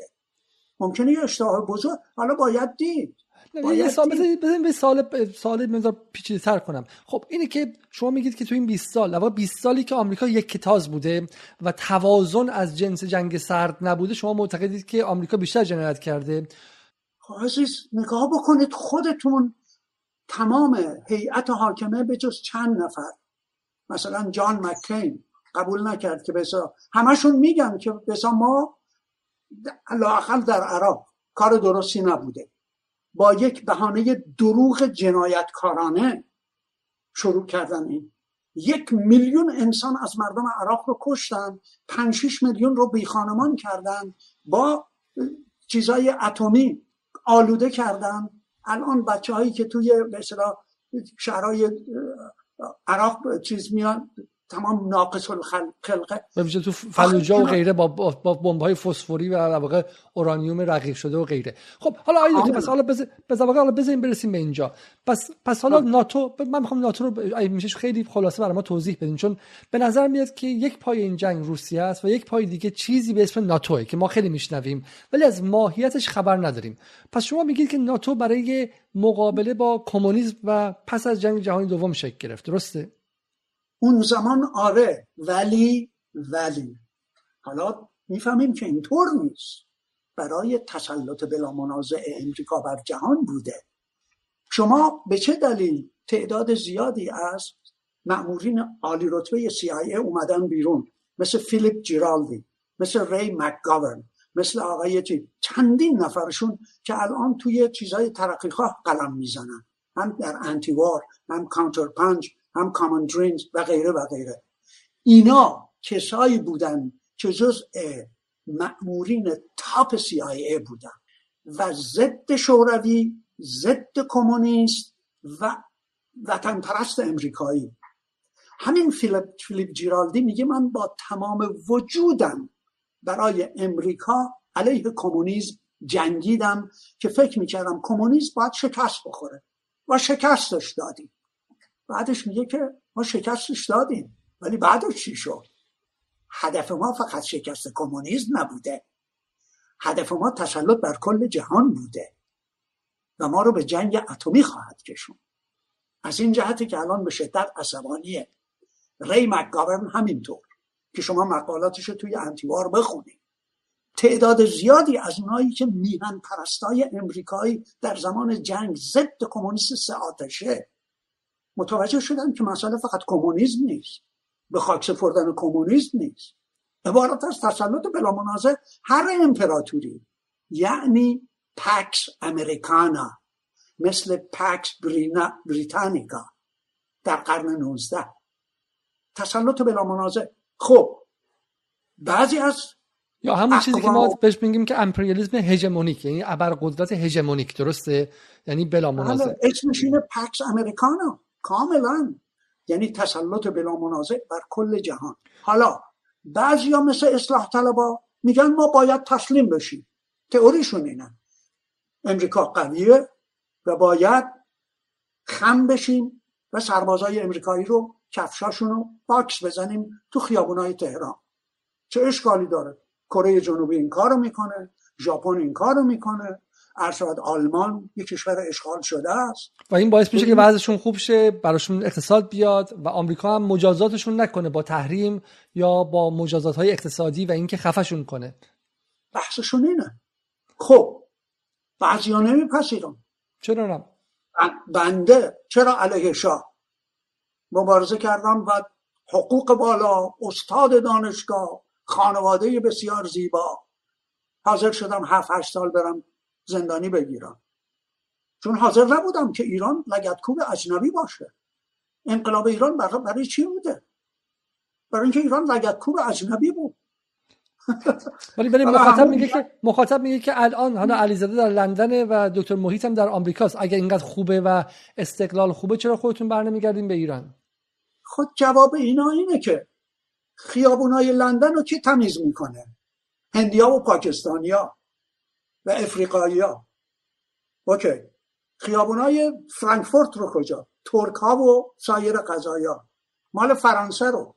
مراکش تمیز می‌کنه. مال مراکش. کشورهای امپریالیستی اینجوری هم. میان به این کشورها رو به خاک سیاه میشونن بعد آدمایی که توانشو دارن میان به همون کشورهای امپریالیستی هندیا و پاکستانیا رو در انگلیس ببینید. مراکشیا و الجزایر رو در پاریس ببینید. ترک ها رو در آلمان ببینید کشورهای امپریالیستی این کار می‌کنن. تمام مغزها رو اون وقت جذب خودشون می‌کنن. بنده اگه ایران بودن چه خدمتی به مردم می‌تونستم بکنم ولی تنها جایی که می‌تونستم در واقع اتریش من رفتم ولی زبون آلمانی و دکتر اصلاح تخصص منو نپذیرفتم. و کنو میموندم اتریش. اونجا چون پناهندگی سیاسی به من داده بودم از این برای مخاطبان بگیم که شما در واقع سال 60 برای حفظ جانتون از کشور خارج شدید. درسته؟ تنها کشوری که تو ترکیه من اومدم به وان. نه نه منظورم بحث شخصی نبود دکتر. منظورم بحث شخصی نبود. در واقع بحث سیاسیه میگن که میگن که شما یک اولا که اگه در چین بودید همین آزادی برای انتقاد از انتقاد رو نداشتید. خب از از حکومت حاضرتون. در حالی که شما تو آمریکا زندگی می‌کنید citizen آمریکا هستین و بالاخره نظام آمریکا بهتون این اجازه رو میده. علت که دارم میگم اینه که این تصویری که میدن بالا تو حتی دوستان چپ به شکلی داخل ایران هم این سوال می‌پرسن که در نهایت آمریکا یه امپریالیسم شما دارید میگی داره دنیا گذار می‌کنه به یه سری امپریالیست های دیگه مثل چین روسیه ما این وسط چه کاره ایم حداقل این آمریکا با همه بدی و جنگش ولی لیبرال بود دموکرات بود. میذاش ما نقدش کنیم. میذاش چامسکی توش نفس بکشه. چین که یه چامسکی هم نداره. چین که یه پل سویزی هم نداره. چین که نمی‌ذاره مرتضی محیط هم توش حرف بزنه. برای این دارم میگم. دارم میگم که حداقل این رو به عنوان برتری می‌شناسن. و سوال ما از شما اینه اگر اینا بحثای دستگاه های ارتباط جمعیه برشود که بی بی سی و امثال ما امثال همه. واقعیات روی زمین یه چیز دیگه است. در چین اینا نمی‌دونن چی داره میگذره و آزادی بیان چیه. همینطور که در ایران نمی‌دونن آزادی بیان چیه. شما روزنامه اصلاح طلب رو نگاه کنید. شما تو تاکسی که میشینید فوش خار عذر می‌خوام ارزی میدن به خامنه ای در زمان شاه تو اگه یه فوش به, به شاه می‌دادی تو زندان بودی. برای سه سال. الان ببینید به خامنه ای چی میگن. اینا نمی‌دونن کی اون وقت پشت رژیم شاه بود. کی پشت تمام این دیکتاتوراست. بذار یه چیزی نقل قولی برایتون از مارکس بیارم. میگه که من در انگلیسم مارکس هم در انگلیس اومد. کتاب کاپیتال کجا نوشت؟ هم از آلمان بیرونش کرده بودن هم از فرانسه هم اومد و نشست توی هر شود که کتاب خونه معروف موزه بریتانیا و تمام کتاباش نوشت خب حالا این باید سکوت بکنه و از امپراتوری انگلیس انتقاد نکنه؟ یا انگلز بنابراین ببینید اینا اینا همش بهانه است. اینا تاریخشون رو بلد نیستن. اینا مسائل ابتدایی رو هم حتی وقت مارکس میگه که مارکس میگه که آره من اینجا کاملا آزادم. نطق می‌کنم با کارگرا کار می‌کنم غیره. ولی اگر می‌خواید دموکراسی انگلیس رو دریابید برید هند برید مالزی برید هنگ کنگ برید اینجا. دموکراسی امریکا رو باید در رژیم شاه در پینوشه و غیره و غیره پیدا کرد. این نکته نکته اصلی همین های دکتر. اتفاقا دقیقا نکته دقیقا شما به خال زدید. وقتی ما میگیم که میگه چرا در انگلیس زندگی می‌کنی؟ چون انگلیس رو کشور می‌دونه که محدود در همین جغرافیا. متوجه نمیشه که انگلیس یک انتیتی یا یک واحد اقتصادی امپریالیستی عظیمی که همین که میگید از 1770 شروع میشه. یک ممیز 8 دهم میلیارد نفر رو نه میلیون نفر رو. یک ممیز 8 دهم میلیارد نفر رو انگلیس در هند کش. و نزدیک 47 تریلیون دلار رو با محاسبات امروز از هند فقط مستقیما غارت کرد. نه حالا آسیبی که زد بهش و غیره. وقتی که انگلیس وارد شرق شد هند دومین GDP بزرگ جهان و چین اولین GDP بزرگ جهان بود. این کشورها الان بعدا روزی که انگلیس از جفتشون خارج شد جز ده کشور فقیر جهان بودن. در مثل کشورهای آفریقایی که ازشون حرف می‌زنیم و و و, و مردم مردم هند برای خوردن آب برنج نه خود برنج. آب برنج یعنی اونهایی که برنج میخوردن اون آبی که باهاش آب رو آب, آب کش می‌کنن برای گرفتن اون که بچه‌هاشون نمیره گدایی می‌کردن و این هیچ حافظه ای نیست. چون استعمار و امپریالیسم فقط فقط نفت نمی‌بره فقط عراق رو نابود نمی‌کنه مغز رو هم می‌بره خداگاهی رو هم با بولدوزر از روش رد میشه. برای همین به داعش علاقه داره. چون داعش هم مثل اون تاریخ رو میچوره و از بین می‌بره و متاسفانه در ایران متاسفانه در ایران جمهوری اسلامی هم در شستن تاریخ کم نگذاشته. خب اگر جمهوری اسلامی میگذاشت تاریخ این کشور درست بیاد. اگرچه خودش همین کار نبود اگرچه شاید مصدق نقشش بزرگ می‌شد اگرچه نقش غیر اسلامگراها ممکنه بزرگ می‌شد اما به نفع خودش هم بود. جمهوری اسلامی با روایت یک دست از تاریخ روایت یک جانبه پاک کردن اونهایی که دوست نداشته در تاریخ باعث شد که تاریخ غیر واقعی دست جوانها بیاد و اونها ازش رد شن. تاریخ الان داره مناتو میگه. مناتو تلویزیون ارتجایی ترین فرد این کشور در بر تاریخ هزار ساله ما انزه محمد پهلوی نداشتیم.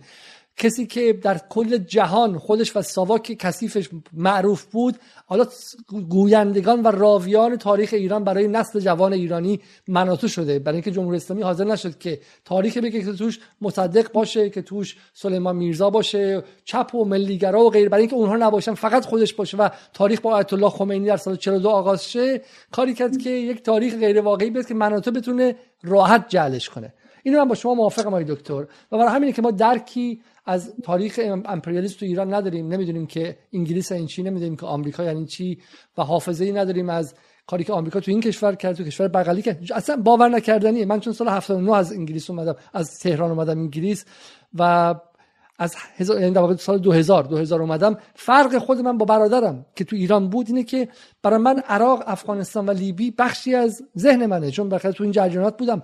و اونایی که ایران بودن اون سالها انگار اصلا اتفاق نیفتاده. یعنی عراق و افغانستان بخشی از محاسبات فکریشون نیستش. درونیش نکردن. چون به صدا سیما اعتماد نداشتن. اونورم که بی بی سی و اینها این اخبار رو نمی‌گفت. همه اینها رو می‌دونیم حالا. ولی سوال من از شما اینه آقای دکتر. پس شما معتقد نیستید که ما داریم از یک super empire از یک ابرقدرت هژمون یا به قول شما Pax America به Pax China میریم. این اتفاق در حال افتادن نیستش. ببینید حالا رفتیم رو چین. نه چین روسیه با هم دیگه. نه چین روسیه با هم نه, نه چین روسیه با هم دیگه. سوال محوری من اینه. سوال محوری من اینه. چون سوال اینه که الان شما معتقدید که آمریکا داره ما به سمت زمستان اتمی می‌بره. به خاطر این نیازهای داخلیش و یک سوالی برای من فرستادن که این نیازهای داخلی چیه و برای ما توضیح بدید خب که مشکلات اقتصادی کنونی آمریکا چه نقشی در دامن زدن به این جنگ داشته و اون مشکلات اکنون چیه یک سوال اینه و سوال دوم اینه که در واقع ادعی میگن که آمریکا چون ضعیف شده چین و روسیه قلدر شدن و شما تو نگاهتون برعکسه. اینه که آمریکا چون ضعیف شده و اقتصادش نیاز داره داره جنگ افروزی می‌کنه. من می‌خوام این رو به ما توضیح بدی. آیا آمریکا ضعیف شده و رقبا دارن قلدری می‌کنن یا اینکه نه؟ آمریکا از نظر اقتصادی نیازمند کشاندن دنیا به جنگ اتمیه. ببینید هر دو. هر دو اینا هست. یک امریکا خب من دهه 60 اینجا بودم بعدش هم دهه 80 اومدم. و الان سی چل سال هم دنبال میلادی. می‌کنم. میلادی فقط من میلادی. و اینا رو قشنگ من جلو چشمم می‌بینم. و اصل قضیه کارگرای امریکا. ببینید قدرت یک کشور در درون اینه که طبقه کارگر و توده های مردم چطور زندگی می‌کنن. در امریکا طبقه کارگرش به این ترتیب بوده که مرد می‌رفته کار می‌کرده. زن تو خونه مونده میمونده. غذا درست می‌کرده. از بچه ها نگهداری می‌کرده. مردش که میومده با همدیگه میشستن غذا میخوردن. کانون خانوادگی داشتن. منزل مال خودشون بوده. یک یا دو اتومبیل پارک بوده. بچه هاشون که بالغ می شدن می رفتن به کالج. دو یا سه هفته مرخصی با حقوق داشته. اینا رو من تو کتاب چه باید کرد؟ همه اینا رو باز کردم. تو کتابی دارم چه باید کرد. از دهه هفتاد تمام اینا به هم می‌خوره. زن مجبور میشه بره کار بکنه. برای اینکه حقوق مرد کافی نبود براش. کانون خانواده اینا بهش میگن نیوکلیر فامیلی از هم فرو میپاشه. بچه ها باید برن. در یه جایی معلوم نیست. اصلا چیز ندارن. امنیت ندارن بچه ها شما ببینید داغون میشن بچه ها یعنی اون امریکن دریم دیگه اون امریکن دریم از هم میپاشه. کاملا امریکن دریم از هم میپاشه. علتش اینا تمام توی اقتصاد سیاسیه و بستگی به نرخ سود سرمایه داره. علت اینکه امریکا دست به این کار جنایتکارانه علیه ملت خودش می‌زنه و یه جنگ تمام ایار علیه طبقه کارگر امریکا آغاز می‌کنه. چون تمام چیزهایی که بعد از جنگ دوم جهانی باعث رشد اقتصادیش بود تموم میشه. و در نتیجه باید فکری بکنه پیشنهاد بشون شد که توی R&D یعنی Research and Development سرمایه گذاری بکنید. برای رقابت با ژاپن و اروپا که بالا اومده بودن کیفیت چیزاتون رو ببرید بالا که اونا نیان به اصطلاح بازاراتون رو بگیرن. در اینکه ژاپن و اروپا در از دهه هفتاد اومدن و بازارهای امریکا را اشغال کردن. در نتیجه سود سرمایه های امریکایی پایین اومد. به جای این کار بکنن که در R&D یعنی Research and Development سرمایه گذاری کنن راه دیگه ای در پیش گرفتن. توی این کتاب یوترن اینو پروفسور فرگوسون فکر می‌کنم اسمشه. باز می‌کنه. میگه تصمیم گرفتن که برن به کشورهای با پایین ترین سطح مزد برای اینکه نرخ سودشون رو ببرن بالا. به جای اینکه به کارگرای خودشون برسن. بسیار خوب. اینو خب. میشه نولیبرالیسم اینو بگیم. به یه سوالی که مطرح میشه. جنگ ویتنام که قبل از این بود که. این جنگ ویتنام در دهه جنگ ویتنام که در دهه 60 بود. این با حرف شما نمی‌خونه. ببینید بعدش یک سلسله اتفاقات میفته خود جنگ ویتنام. هم جنگ کره چرا اتفاق افتاد؟ سود سرمایه ها اومده بود پایین و داشت به طرف یه رکود می‌رفت. قبل از جنگ جنگ کره. قبل از جنگ ویتنام هم داشت به طرف پس شما هر گونه جنگی رو متناسب می‌دونید در واقع با همون نگاه به شکلی حالا تا حدی ارتدوکس مارکسیستی هر نوع جنگی رو متناسب می‌دونید با زمانی که سود نرخ سود سرمایه داره میاد پایین. بسیار خوب. و معتقدید که الان هم حالا, حالا مارکس رو ولش کن. ولی خب شما ببینید موقعی که در سال 2000 در مارس 2000 بورس سهام نیویورک از هم فرو پاشید. و در یک رکود وحشتناک فرو رفتن. اینا احتیاج به جنگ دیگه ای داشتن. در نتیجه جورج دبلیو بوش با تقلب اومد سر کار برای اینکه جنگ علیه تروریسم آغاز بکنه. فقط جنگ هر که کره و ویتنام و امثال هم جنگ تروریسم حالا. جنگ تروریسمشون تموم شده. الان جنگ دیگری رو علیه چین و روسیه آغاز کردن و نیاز به این جنگ دارن. بسیار خوب. این نکته درجه یک ما بفرمایید. بنابراین برمیگردم به کلاس ویت. کلاس ویت. کافون کلاس خب خب حالا میایم به در واقع به این بحث. پس شما در واقع من برای مخاطب توضیح بدم. اون چیزهایی که شما میشنوید در اخبار جنگ تروریسم مسلمون ها بدن مسلمون ها تو خونه چه می‌دونم با زنهاشون بدرفتاری می‌کنن مسلمون ها آزادی نمیدن مسلمون ها خطر تروریستی دارن دینشون خشونته. و بعد سالهای سال در بی بی سی پرگار هر هفته برنامه آیا خشونت ذاتی اسلام است؟ آیا خشونت و اسلام فلان میشه؟ آیا می‌شود اسلام رو با دموکراسی آشتی کرد؟ ما هم به لوتر نیاز داریم ما هم به پروتستانیسم نیاز داریم. اینا همش یک روبنای یک بازیه در نگاه آقای دکتر محیط. یک نمایشیه چون اصل قضیه اینه که در اون لحظه تاریخ امپریالیسم آمریکا و حالا اطرافش به نرخ سودشون پایین اومده و نیازمند این هستن که یا به شکل جنگ رو داشته باشن یا اینکه از داخل با طبقه کارگرشون درگیر میشن یا در این واقع تناقضات سرمایه‌داری در داخلشون بالا می‌زنه و مشکل به وجود میاد.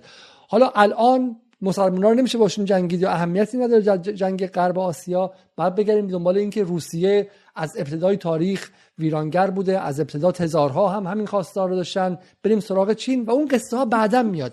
پس در اخبار بگردیم دنبال ریشه ها نه دنبال اون روبناها یا اون به شکل دکوراسیون های رو. بفرمایید. براتون مثالی بزن شما در زمان هیتلر برای کشتار یهودیا ببینید چه کار کرد. برای کشتار کمونیستا ببینید چه کار کرد. برای اینکه ببینید روزا لوکزامبورگ و عرض شود که رودولف هیلفردی دو تا کتاب قبل از جنگ اول جهانی نوشتن و پایه های میلیتری به اصطلاح اقتصاد میلیتریزه رو دقیق باز کردن کتاب روزا لوکزامبورگ هست. Accumulation of capital یا انباشت سرمایه. مال هیلفردینگ هست. Finance capital اینا رو دقیق باز کردن که آلمان در زمان ویلهلم چطور اقتصاد داره در آلمان رو به افول و رکود میره و در نتیجه باید به اصطلاح اقتصاد رو میلیتاریزه بکنن. یعنی سرمایهداری به یک مرحله می‌رسه که واقعا چون چند چیز سرمایهداری رو نگه میداره. عضو می‌خوام که من یه مقدار باید اینا رو توضیح بدم. یکی افزایش جمعیت نوآوری ها اینا همه ثروت جامعه رو بالا می‌بره و در نتیجه هم سود سرمایه و هم مزد کارگرا رو تأمین می‌کنه. و ولی سرمایه داری به جایی می‌رسه که بازارهاش اشباع میشه. سرزمین تازه دیگه نیست که بتونه اشغال بکنه. و در نتیجه علاج بعدی که بهش متوسل میشه جنگه. هم جنگ اول جهانی هم جنگ دوم جهانی و هم جنگ هایی که بعد از اون توسط امریکا برپا شده. گفته پس در این نگاه شما چین هم ممکنه پس یک روزی جنگ بکنه الان چین در حال حاضر رشدش سریع همچنان و نیاز نداره. اما این چین هم ممکنه 2050 رشدش بیاد پایین نرخ سود در چین بیاد پایین و همین چین هم جنگ طلب شه. پس این خاصیت پکس آمریکانا نیستش در نگاه شما درسته؟ یعنی منظورتون پس جز طبیعت بشره از شما می‌پرسم حرف شما اینه هان؟ اوکی. نه سوال سوال بنیانیه. برای اینکه اینا نه تنها برای آغاز جنگ انواع و اقسام بهانه ها رو همینطور که گفتن هیتلر داشت و اینا هم الان دارن بلکه تمام اینا رو به طبیعت بشر. من تو برنامه هم راجع به طبیعت بشر چندین جلسه صحبت کردم نه بهش می‌رسیم نه من می‌خوام ببینم که آیا آمریکا آمریکا در واقع امپریالیسم تکینی بوده امپریالیسم خاصی بوده و استثنایی بوده یا اینکه نه هر قدرت دیگه هم در نهایت مجبور به این بره. الان آیا روسیه هم در نگاه شما بهانه آورده که میگه من می‌خوام نازی زدایی کنم دنبال نازی افتادم در حالی که رئیس جمهور اوکراین خودش یهودیه؟ آیا اینم بهانه است؟ ببینید عزیز شما باید همینطور که گفتم به رسرا تمام این بحث من تا الان این بوده که چرا پشت پوتین رو به دیوار چسبوندم تا عکس عمل نشون بده. حالا آیا در تمام مذاکراتی که داشتم میارزیده یا نمیارزیده که این کار رو بکنه؟ من نمی‌دونم. ممکنه؟ ارزیابی هاشون از اینکه چه ضرباتی خواهند خورد نادرست از آب در بیاد. الان بورس مسکو تعطیل شده. برای اینکه نزدیک به پنجاه درصدش رو از دست داده. روبل ارزشش رو از دست داده. بنابراین ضربات سنگینی خورده. باید بنابراین فکر بکنم که حالا این اشتباه بوده یا نبوده. بحث ما اصلا یه چیز دیگه است. که اصولا باعث و بانی چنین جنگی آیا روسیه است دقیقا سوال همینه. سوال من دقیقا من می‌خوام باز به همینجا می‌خوام برگردم. شما اصطلاحی بردید. اجازه بدید آقای علیزاده شما ببینید چین و روسیه دارن به امریکا التماس می‌کنن که ما باید با همدیگه دوستی داشته باشیم. چرا؟ دلیلش خیلی آشکاره. زمان به نفع چین و به نفع روسیه است. به نفع امریکا نیست. برای اینکه امریکا به این طرفی که داره میره با این اقتصادش و با این وضعیت اختلافات عظیمی که در جامعهش افتاده زمان به نفعش نیست. شما ببینید موقعی که حزب دموکرات اومد به چه دلیل این کار کردن تا این جنگ راه بیفته؟ اصلا تمام وضعیت داخلی امریکا رو عوض مردم اصلا یادشون رفته که فقر وجود داره نمان زیر ساخت ها از هم داره فرو میپاشه و غیره و غیره. تمام معطوف شده با, با اوکراین. همه چی معطوف شده با اوکراین. برای اینکه احتیاج به این داشتن. در حالی که چین و روسیه دارن زندگیشونو می‌کنن دارن پیش میرن و شود که زمان به نفعشونه. امریکا به زمان به نفعش نیست. مطمئن شما چون حالا حالا مقاله در جکوبین بود که ادعا می‌کرد که پوتین در داخل با مشکل روبروه و اون هم این جنگ رو برای بالا بردن محبوبیت خودش انجام داده. چه می‌دونم نوالنی جنبشش داره قوی میشه و و پوتین هم چند با به شکلی با سرمایه فقط رشد سودش داره پایین. اونها هم همین ادعاها رو دارن می‌کنن. خب چین سرعت رشدش داره کاهش می‌کنه. اینا یه مش چپ های من اسمشون رو گذاشتم چپ های امریکایی. برای اینکه شعور اینو ندارن که اتفاقا فرزان پا پوتین محبوبیتش اومده کن. آخرینش قبل از این جنگ چقدر بوده؟ نزدیک هفتاد درصد. آقای بایدن چقدره؟ جاکوبن باید به ما بگه که آقای بایدن چیه؟ این نوکرای امریکا. یه مش از این چپهای امریکایی هم. من خیلی هاشون می‌شناسم. من مال ژاکوبم. با بایدن خیلی پایینه به نظر من. با بایدن که اصلا پایین ترین در تاریخ آمریکاست. در حال حاضر حداقل قبل از جنگ بله. 37 درصد بود. 37 درصد بود. درسته؟ اینکه محبوبیتش رو ببره بالا بایدن این جنگ آغاز کرد. برای اینکه محبوبیتش بره بالا ژاکوبان ها شعور شعور اینو ندارن. خب. اینه. آی دکتر من می‌خوام چون حدود 127 دقیقه صحبت کردیم 30 دقیقه صحبت کردیم من می‌خوام برگردیم به اوکراین ما باز برمیگردیم در مورد تصویر کلی باز با شما صحبت می‌کنیم. یه چیزی شما گفتید گفتید که ناتو یا آمریکا پوتین رو هل داد بغل دیوار. و این این رو می‌خوام بیشتر در صحبت کنم. این معنی نمیده برای مخاطب. مخاطب نگاه می‌کنه که کی شلیک اول کرده. و الان تانک های روسی هن که وسط شهرهای اوکراینن و بچه های اوکراینی هن که دارن گریه می‌کنن نه برعکس. بر همین که شما میگید که آمریکا مقصر بوده به قول انگلیسی ها غیر شهودیه کانتر انتویتیوه درسته؟ معنی نمیده برای من. به من توضیح بدید چرا. و حالا من این نقشه رو به شما نشون دادم و شما روی این توضیح دادید که این برمیگرده به ناتو و شما فرمودید که چون ناتو قدم به قدم از 1990 که تموم شد اتحاد جماهیر شوروی و فروپاشید ناتو قدم به قدم جلو اومده. ما کشورهای سبز رو یعنی لهستان رو و بعدم پایین اسلوانی رو می‌بینیم که گمانم اسلوانی باشه. نه معذرت می‌خوام. اسلوواکی که در سال 99 اضافه میشن. در سال 2004 جمهوری های بالتیک رو می‌بینیم. استونیا لاتویا رو داریم می‌بینیم. لیتوانیا و این سه کشور رو داریم می‌بینیم. و بعدش بحث امکان الحاق گرجستان بود که سال 2008 پوتین جلوش ایستاد و حالا هم اوکراین. ولی همزمان دیدیم که سوئد و فنلاند هم گفتن ما هم ممکنه بخوایم بپیوندیم. یه چیزی که میگن من دیروز با یکی از دوستانم بودم که حالا روزنامه نگار دست راستی غربیه و زمانی برای اکونومیست مینوشت ولی میگوش که برعکسه. الان اتفاقا پوتین با این کارش باعث شد بقیه کشورهای اروپایی هم بترسن و بگن ما باید بریم زیر چتر ناتو قرار بگیریم. همونطور که فنلاند و سوئد هم گفته.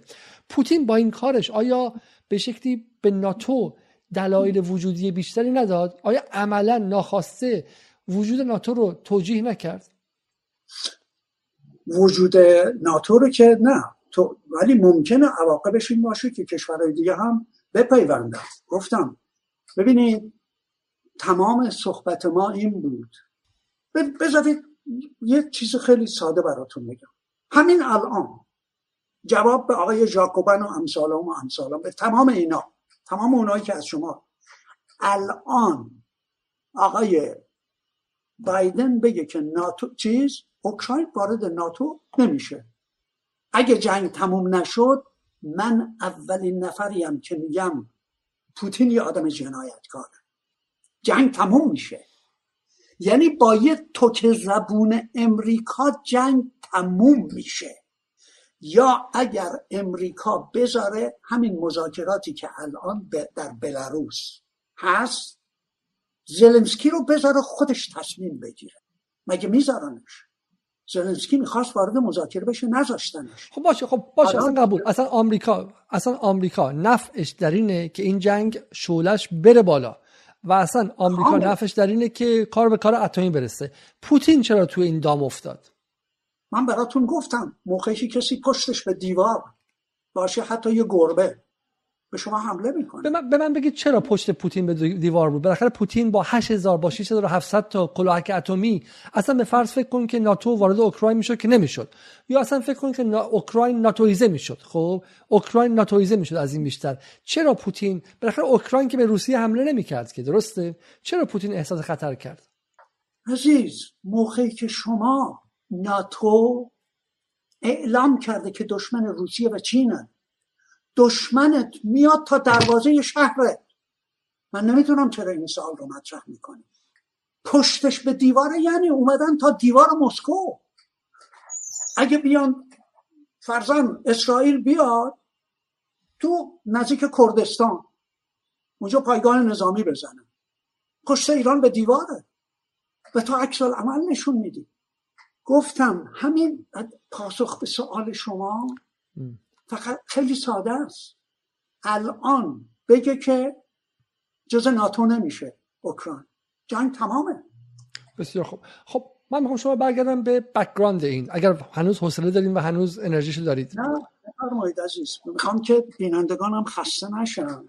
من شما میام به این مقاله از جان میرشایمر که در این برنامه های جدال اسمش زیاد میاد ابوالفضل بازرگان بهش اشاره کرد و یوسف عزیزی بهش اشاره کرد در برنامه دیگری.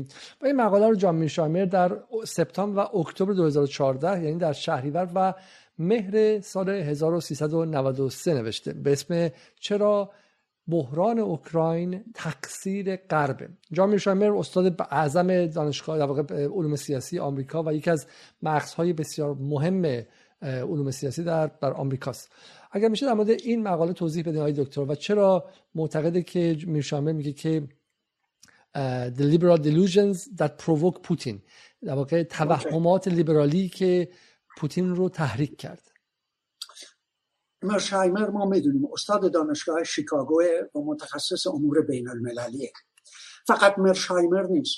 همینطور که گفتم که هم جورج کنان و اونایی که امریکا رو دوست دارن. ببینید در امریکا اینا نه کمونیستن نه سوسیالیستن نه چپن نه ضد امپریالیستن. ضد کمونیست حتی هستن. دشمن سوسیالیسم طرفدار صد درصد اصلا چیز هستن. مثلا پت بکنن که حالا مقالش رو اگه بیارید. مقاله مفصلی توی با اون می‌رسیم. حالا اول با میرشایمر شروع کنیم. آره آره. ولی میرشایمر استاد دانشگاه شیکاگوه و مثل خیلی های دیگه از اون موقع بهشون گفته که این کار که می‌کنید این یه کار خطرناکه.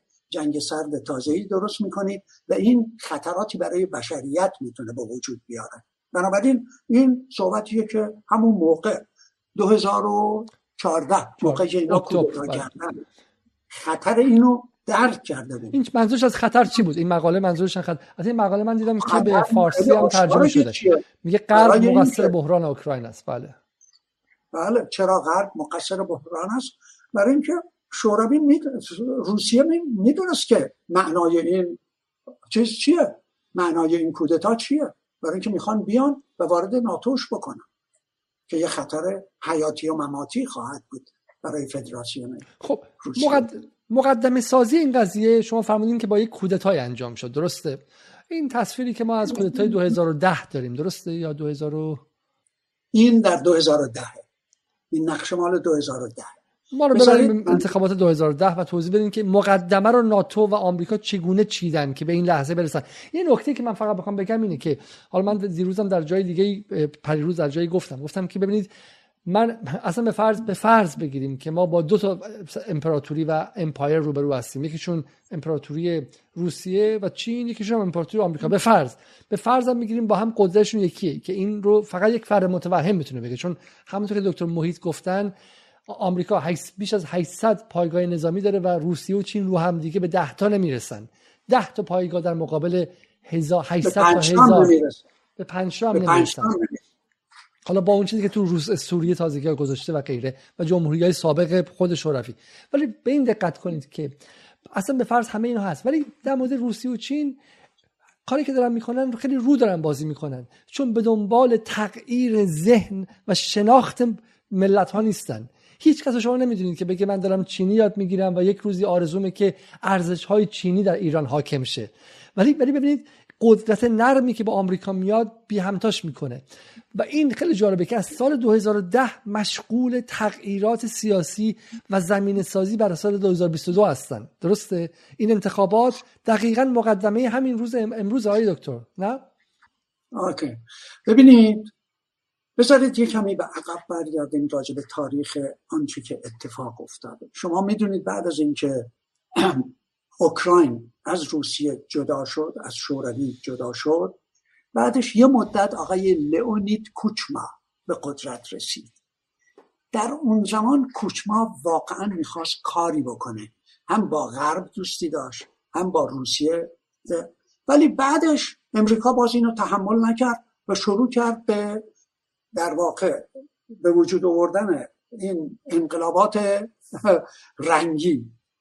میایم به 2004 موقعی که انتخابات شد بین هر شود که آقای یوشچنکو از یک طرف و یانوکوویچ از طرف دیگه.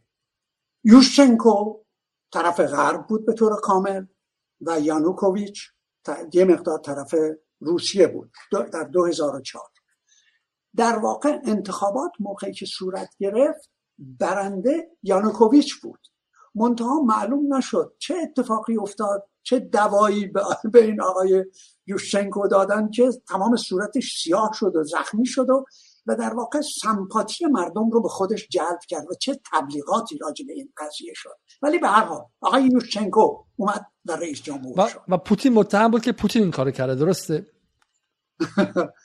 طبیعتا. حالا ولی اگر این کار کرده بود اتفاقا سمپاتی مردم رو به خودش جلب کرد با این کاری که شد چهره بدبختش نشون داد. حالا بگذاریم. بذارید من یه چیز راجع به یوشچنکو براتون عرض بکنم. یوشچنکو ستیفن بندرا رو که در واقع بله. استیفن بندرا رو که در زمان جنگ دوم جهانی با هیتلر همکاری کرده و باعث قتل دهها و صدها هزار نفر یهودی روسی و لهستانی شده که اینا رو با تبر میکشتن با داس میکشتن با چکش میکشتن. این آدم رو یوشچنکو به عنوان قهرمان ملی اوکراین معرفی کرد. که شما می‌دونید هر سال به عنوان به اصطلاح تولدش با مشعل تظاهرات راه میندازن برای همین استیفن بندر. و به طور همزمان نه تنها مجسمه لنین رو پایین کشیدن حالا اون بذار پایین بکشن ولی تمام اونایی که علیه چیز جنگیده بودن علیه نازی ها جنگیده بودن مجسمه اونا رو هم پایین و عوضش استیفن بندرا رو به عنوان قهرمان چیز بنابراین این یوشچنکو بود. بعدش در 2010 دوباره انتخابات شد بعد از بعد از شش سال و در نتیجه دو نفر یکی خانم یولیا تیموشنکو و آقای یانوکوویچ در برابر هم بودن. حالا اگه شما اون نقشه رو بیارید من بهتون عرض می‌کنم که عکس عکس همین بندرا رو آوردم که جزء واقع قهرمانان فاشیسم که این رو حتی اسرائیلیا بهش خیلی اعتراض داشتن در اون زمان دیگه. اسرائیلی که الان از مردم اوکراین دفاع می‌کنه در اون زمان خیلی خیلی وحشت کرده بودن که اینا چرا هرچی یهود کش و بلشه که اشخاصی اشخاصی که در قتل عام یهودیا در جنگ جهانی دوم نقش داشتن چرا در اوکراین دارن به عنوان شخصیت های ملی مطرح میشن و, و محبوب میشن. بسیار خوب. حالا برگردیم پس به انتخابات 2010 بفرمایید. مناطق آبی بیشتر روس زبانن و بیشترشون به هر شود که یانوکوویچ رأی دادن. اونا هرچی که به طرف غرب میریم طرفدار غرب و و اونجایش که قهوه‌ای سیره بیشتر همین. به اصرا به قول خودشون نیویورک تایمز میگه ناسیونالیست ها هستن. ناسیونالیست ها همینایی که طرفدار به استپان باندرا هستن نیویورک تایمز بهشون میگه ناسیونالیست ها و کودتای 2014 رو میگه انقلاب. اسمش گذاشته انقلاب. این روزنامه مرجع امریکاست و اینطور تحریف می‌کنه. به هر حال در اون زمان اگه دقت بکنید این کشور واقعا دو کشوره لا اقل دو کشوره. یکیش که طرفدارا روس زبانه اون یکیش که اوکراین زبانه. و ما می‌دونیم یانوکوویچ برنده شد و تمام به اسلام مجامع بین المللی تشخیص دادن که این انتخابات یه انتخابات کاملا دموکراتیک بوده و یانوکوویچ برنده شد. بعدش اگه بعدش چه اتفاقاتی افتاد؟ یانوکوویچ اولا اقتصاد چیز رو یه مقدار بهبود بخشید هم با اروپا هم با امریکا و هم با روسیه. بعدش اینا اروپا قبول نکرد. به این معنا که اومد و بهش گفت که درخواست به حساب قرض کرد از اروپا از بانک جهانی و صندوق بین المللی و از بانک های اروپا تقاضای. منتها شرایطی رو گذاشتن که ما می‌دونیم. موقعی که بانک جهانی و صندوق بین المللی پول قرض میده به کشوری چه ریسمان هایی بهش وصله؟ از جمله گفتش که باید قیمت گاز رو برای مردم اوکراین 40 درصد بالا ببریم. و نمی‌دونم سایر قضایا برای اینکه سیاست های نئولیبرال یکی از اهرم هایی که داره بانک جهانی یاران ها رو باید برداری همون کاری که تو ایران هم مثلا دستور میدن انجام بدی قیمت ها رو واقعی سازی قیمت ها و غیره. بعد از توش آبان 98 در میاد بیرون. آبان 98 که آدما کشته میشن بعد میگن بیا حکومت رو عوض کنیم. درسته؟ یعنی هم دستور میدن که قیمت ها رو بالا پایین هم بله. در برابر این یانوکوویچ از روسیه درخواست کمک. روسیه قادر حاضر شد 15 میلیارد دلار بده. بدون هیچ ریسمانی قیمت گاز رو که از اونجا میگذره و نفت رو چهل درصد پایین بیاره. و در نتیجه یانوکوویچ گفت بهتر اینه. ولی خانم ویکتوریا نولان می‌تونست اینو قبول خب، بکنه. برسیم به ویکتوریا نولان. این شخصیت خیلی خیلی کلیدی در داستان ما در بحث اوکراین. خب ویکتوریا نولان کیه؟ یک بار دیگه به ما بگید. ویکتوریا نولان هر شود که خب نولان بله. یکی از مأمورین عالی رتبه وزارت خارجه است. در واقع مقام دوم رو در حقیقت در زمان همین موقعی که اوباما بود و آقای جو بایدن معاونش بود ایشون نفر دوم بود الان نفر دوم یا سومه و در نتیجه از افراد بسیار بانفوذه و شوهر ایشون آقای رابرت کیگان هستش. که neoconservative و یه صهیونیست شناخته شده است که در واقع اضافه کنم اینو اضافه کنم به حرف شما. من خودم خودم تا وقتی رابرت کیگان رو نمیشناختم واقعا به پی نبرده بودم به مفهوم neoconservatives و دوستان اگر search کنن رابرت کیگان رو واقعا متوجه میشن. و این نکته ای که خیلی گفتن که نو محافظه کاران اصلا اشتباه نکنید که مال جمهوری خواهان. نو محافظه کاران ربطی به جمهوری خواه و دموکرات ندارن. درون سیاست خود اوباما رو هم نو محافظه کارانی مثل همین ویکتوریا نولان و غیره اداره می‌کردن. و اتفاقا در زمان ترامپ چه بسا تنها زمانی بود که نو محافظه کاران قدرتشون به نسبت کمتر شده بود. درسته؟ به نسبت. در زمانی که می‌خوام ترامپ ترامپ. کاملا. کاملا. همینطوره. برای همین در مورد رابرت کیگان هم بریم بخونید. خب می‌رسیم به ویکتور نولان که با کری نزدیک بود بسیار زیاد. خب، و, و نولان شخص اساسی و کلیدی در داستان کودتای میدان بود در سال 2014 کاملا. خودش در واقع خانوادتا از همون بخش میاد و ضد روسای سه آتشه هستن اینا. در نتیجه موقعی که در واقع یانوکوویچ به اصطلاح تصمیم گرفت که از روسیه کمک بگیره. اینا سالهای سال خود ویکتوریا نولند در سخنرانی که برای اوکراینیا داشت در دسامبر 2013 اونجا اعلام کرد که ما برای کشوندن اوکراین به ناتو تا الان پنج میلیارد دلار پول خرج کردیم. و در نتیجه اینا رو بسیج کرده بودن و جریان میدان رو به وجود آوردن. و رهبری جریان میدان رو حالا برید روی چیز بعدی که من بتون عرض بکنم که رهبران در واقع این نئو, نئو فاشیست ها و نئو نازی ها چیا هستن؟ یکی تیاگنی بوک هستش. این تیاگنی بوکه که ببینید از طرفدارای سرسخت چیزه. یکی از رؤسای حزب اسپوبودا در اونجا. اینا فاشیست های شناخته شده ای هستن.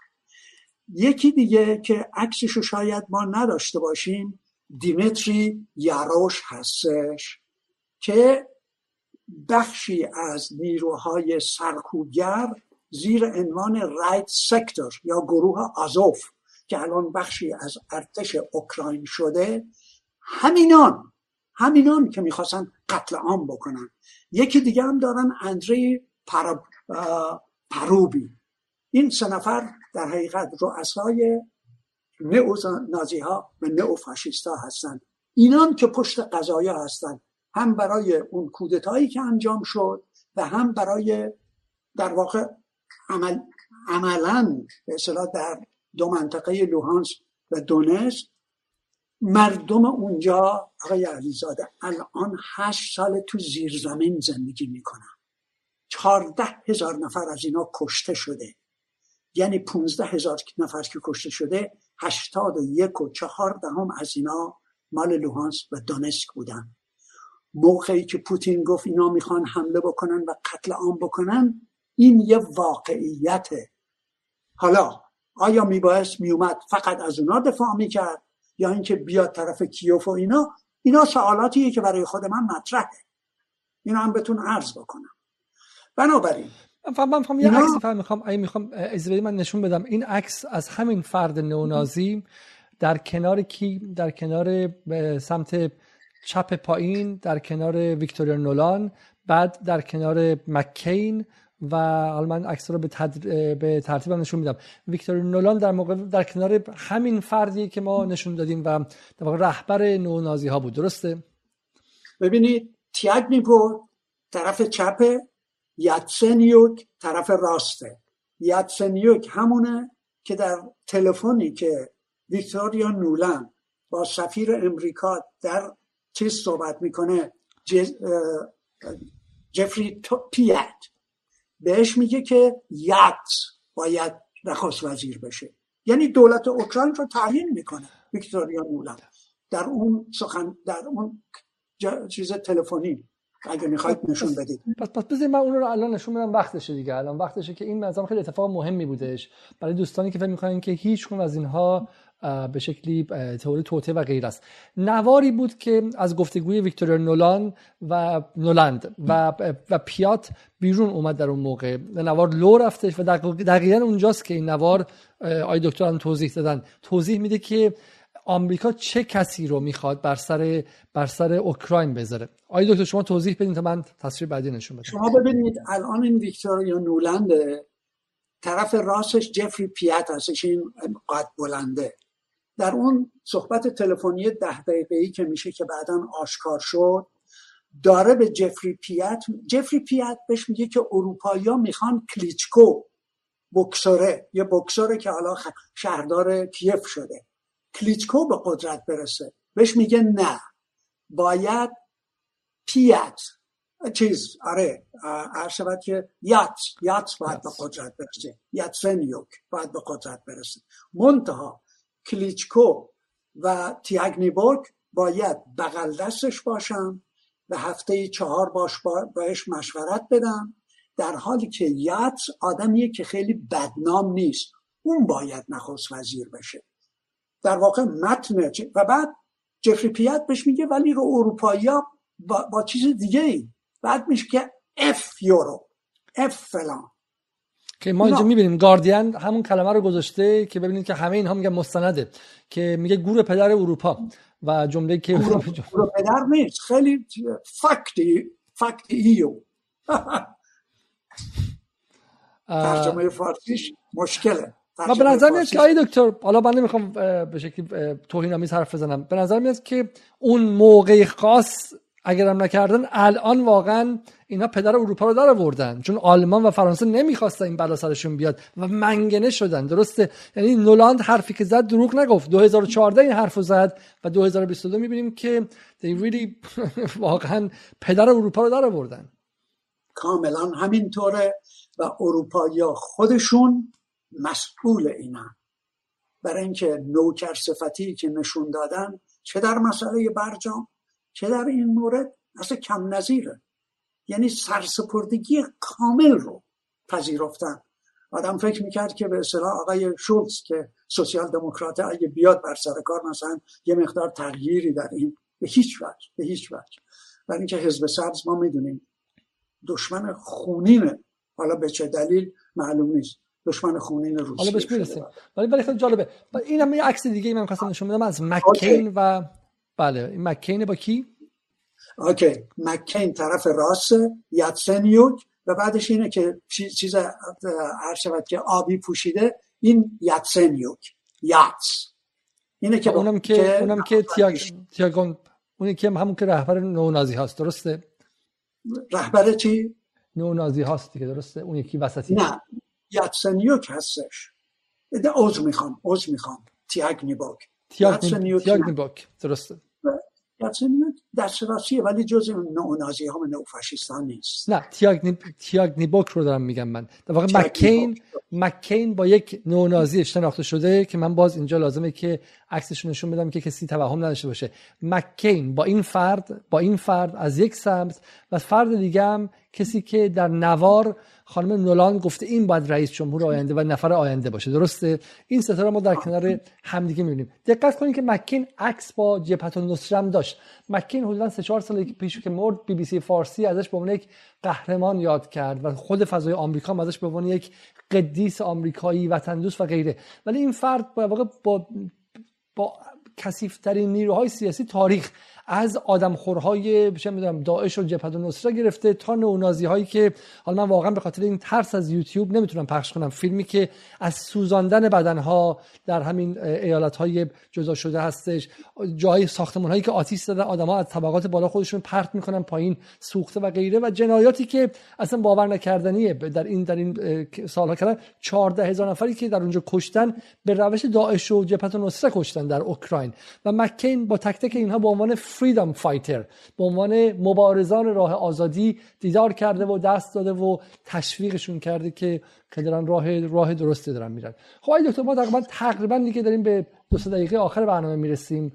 دو ساعت هم شد. من فقط می‌خوام شما در مورد این مقاله به ما یک بار بگید. بگیم پاتریک بوکنن یا بوچنن خب چه کسی بود و چرا معتقده که اونم معتقده که ما ما جنگ رو تحریک کردیم و مقصر ما بودیم. آیا این یک مارکسیست و یک سوسیالیست و یک ضد امپریالیسته؟ پت بوکانن کسی بود که نطقهای نیکسون رو مینوشت. یعنی یه آدم کاملا conservative و libertarian شما در امریکا میهندوستان و ناسیونالیست های امریکایی مثل ران پال پال کریگ رابرتس و پاتریک بوکانن داریم که اینا کاملا کنسرواتیون از نظر سیاست های داخلی در مورد زنان در مورد محیط زیست در مورد کارگران دست راستی هم. ولی در مورد سیاست خارجی میگن ما باید به امریکا برسیم این جنگ های بی پایان رو پایان بدید بنابراین پاتریک بوکانن یکی از ایناست و همینطور نه تنها به اصطلاح سخنرانی های نیکسون رو مینوشته. بعدش دو بار حالا یا یک بار یا دو بار کاندیدای رئیس جمهوری امریکا بوده. و الان مقالاتش رو در انتیبار می‌تونی ببینید بد بودن. و چرا معتقدی که ما تحریک کردیم؟ خب توضیح میده. تمام اینا رو همینایی رو که باز کردیم که چطور ما کم کم و کم کم هم به یوگسلاوی حمله کردیم هم بعدش هر شود که اینا رو همه رو آوردیم توی ناتو با اینکه پوتین از ما درخواست کرد که بابا این کارا رو نکنید ما باید دوستی با هم دیگه داشته باشیم. تمام اینا رو تو این مقاله توضیح میده. به ویژه اینکه مقصر رو مقصر رو بخارست سال 2008 می‌دونه و قرارداد بخارست 2008 می‌دونه که ناتو اوکراین و گرجستان رو اعلام می‌کنه که به زودی به, به ما خواهند پیوست. یک مقاله دیگه هم هستش آقای دکتر از دیوید استاکمن. دیوید استاکمن اینم دو تا مقاله داره هر دوش در انتیبار هستش. این مقالش که امروز بیرون اومده The Land Where History Died. میگه سرزمینی امریکا رو داره میگه که تاریخ در آن مرد. و بعد نیویورک و تمام دستگاه های ارتباط جمعی رو میگه که چطور دارن تاریخ رو تحریف می‌کنن بدون استثنا. و اون وقت خودش این تاریخ رو باز می‌کنه که چه بر سر اوکراین رفته و چرا این جنگ آغاز شده.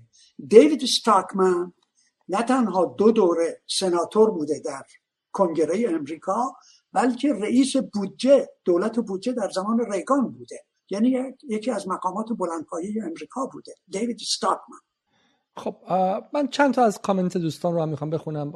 از حالا خانم ملیه محمدی شروع می‌کنم که میگه دکتر محیط گنجینه فرهنگ و دانشه ولی چند تا از سوال ها رو می‌خوام بخونم. یکیشون از آقای آلفاس که این super chat هم هستش. خیلی خیلی ممنون از همه دوستانی که امروز سه یا چهار نفرشون super chat داشتن. همه اینها کمک می‌کنه به ادامه این برنامه ها و میگه که درگیری آیا درگیری غرب با روسیه و چین به نفع ایرانه؟ این سوال اگه میشه خیلی خلاصه جواب کوتاه که فقط این حالت گفتگوی شما با مخاطبان رو هم تا حدی انجام داده باشیم. در برنامه بعدی بیشتر من این سوالا رو میارم بالا.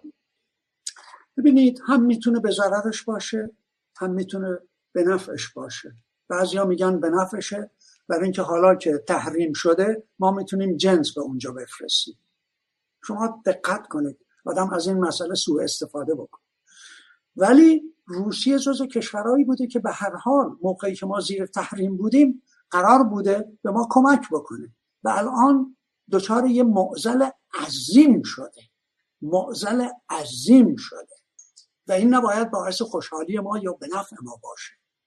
من شبا خوابم نمی‌بره. به عنوان یه ایرونی. یه سوال دیگه می‌تونم از شما بپرسم دکتر. حالا تو سوال مخاطبانم دارم میگردم.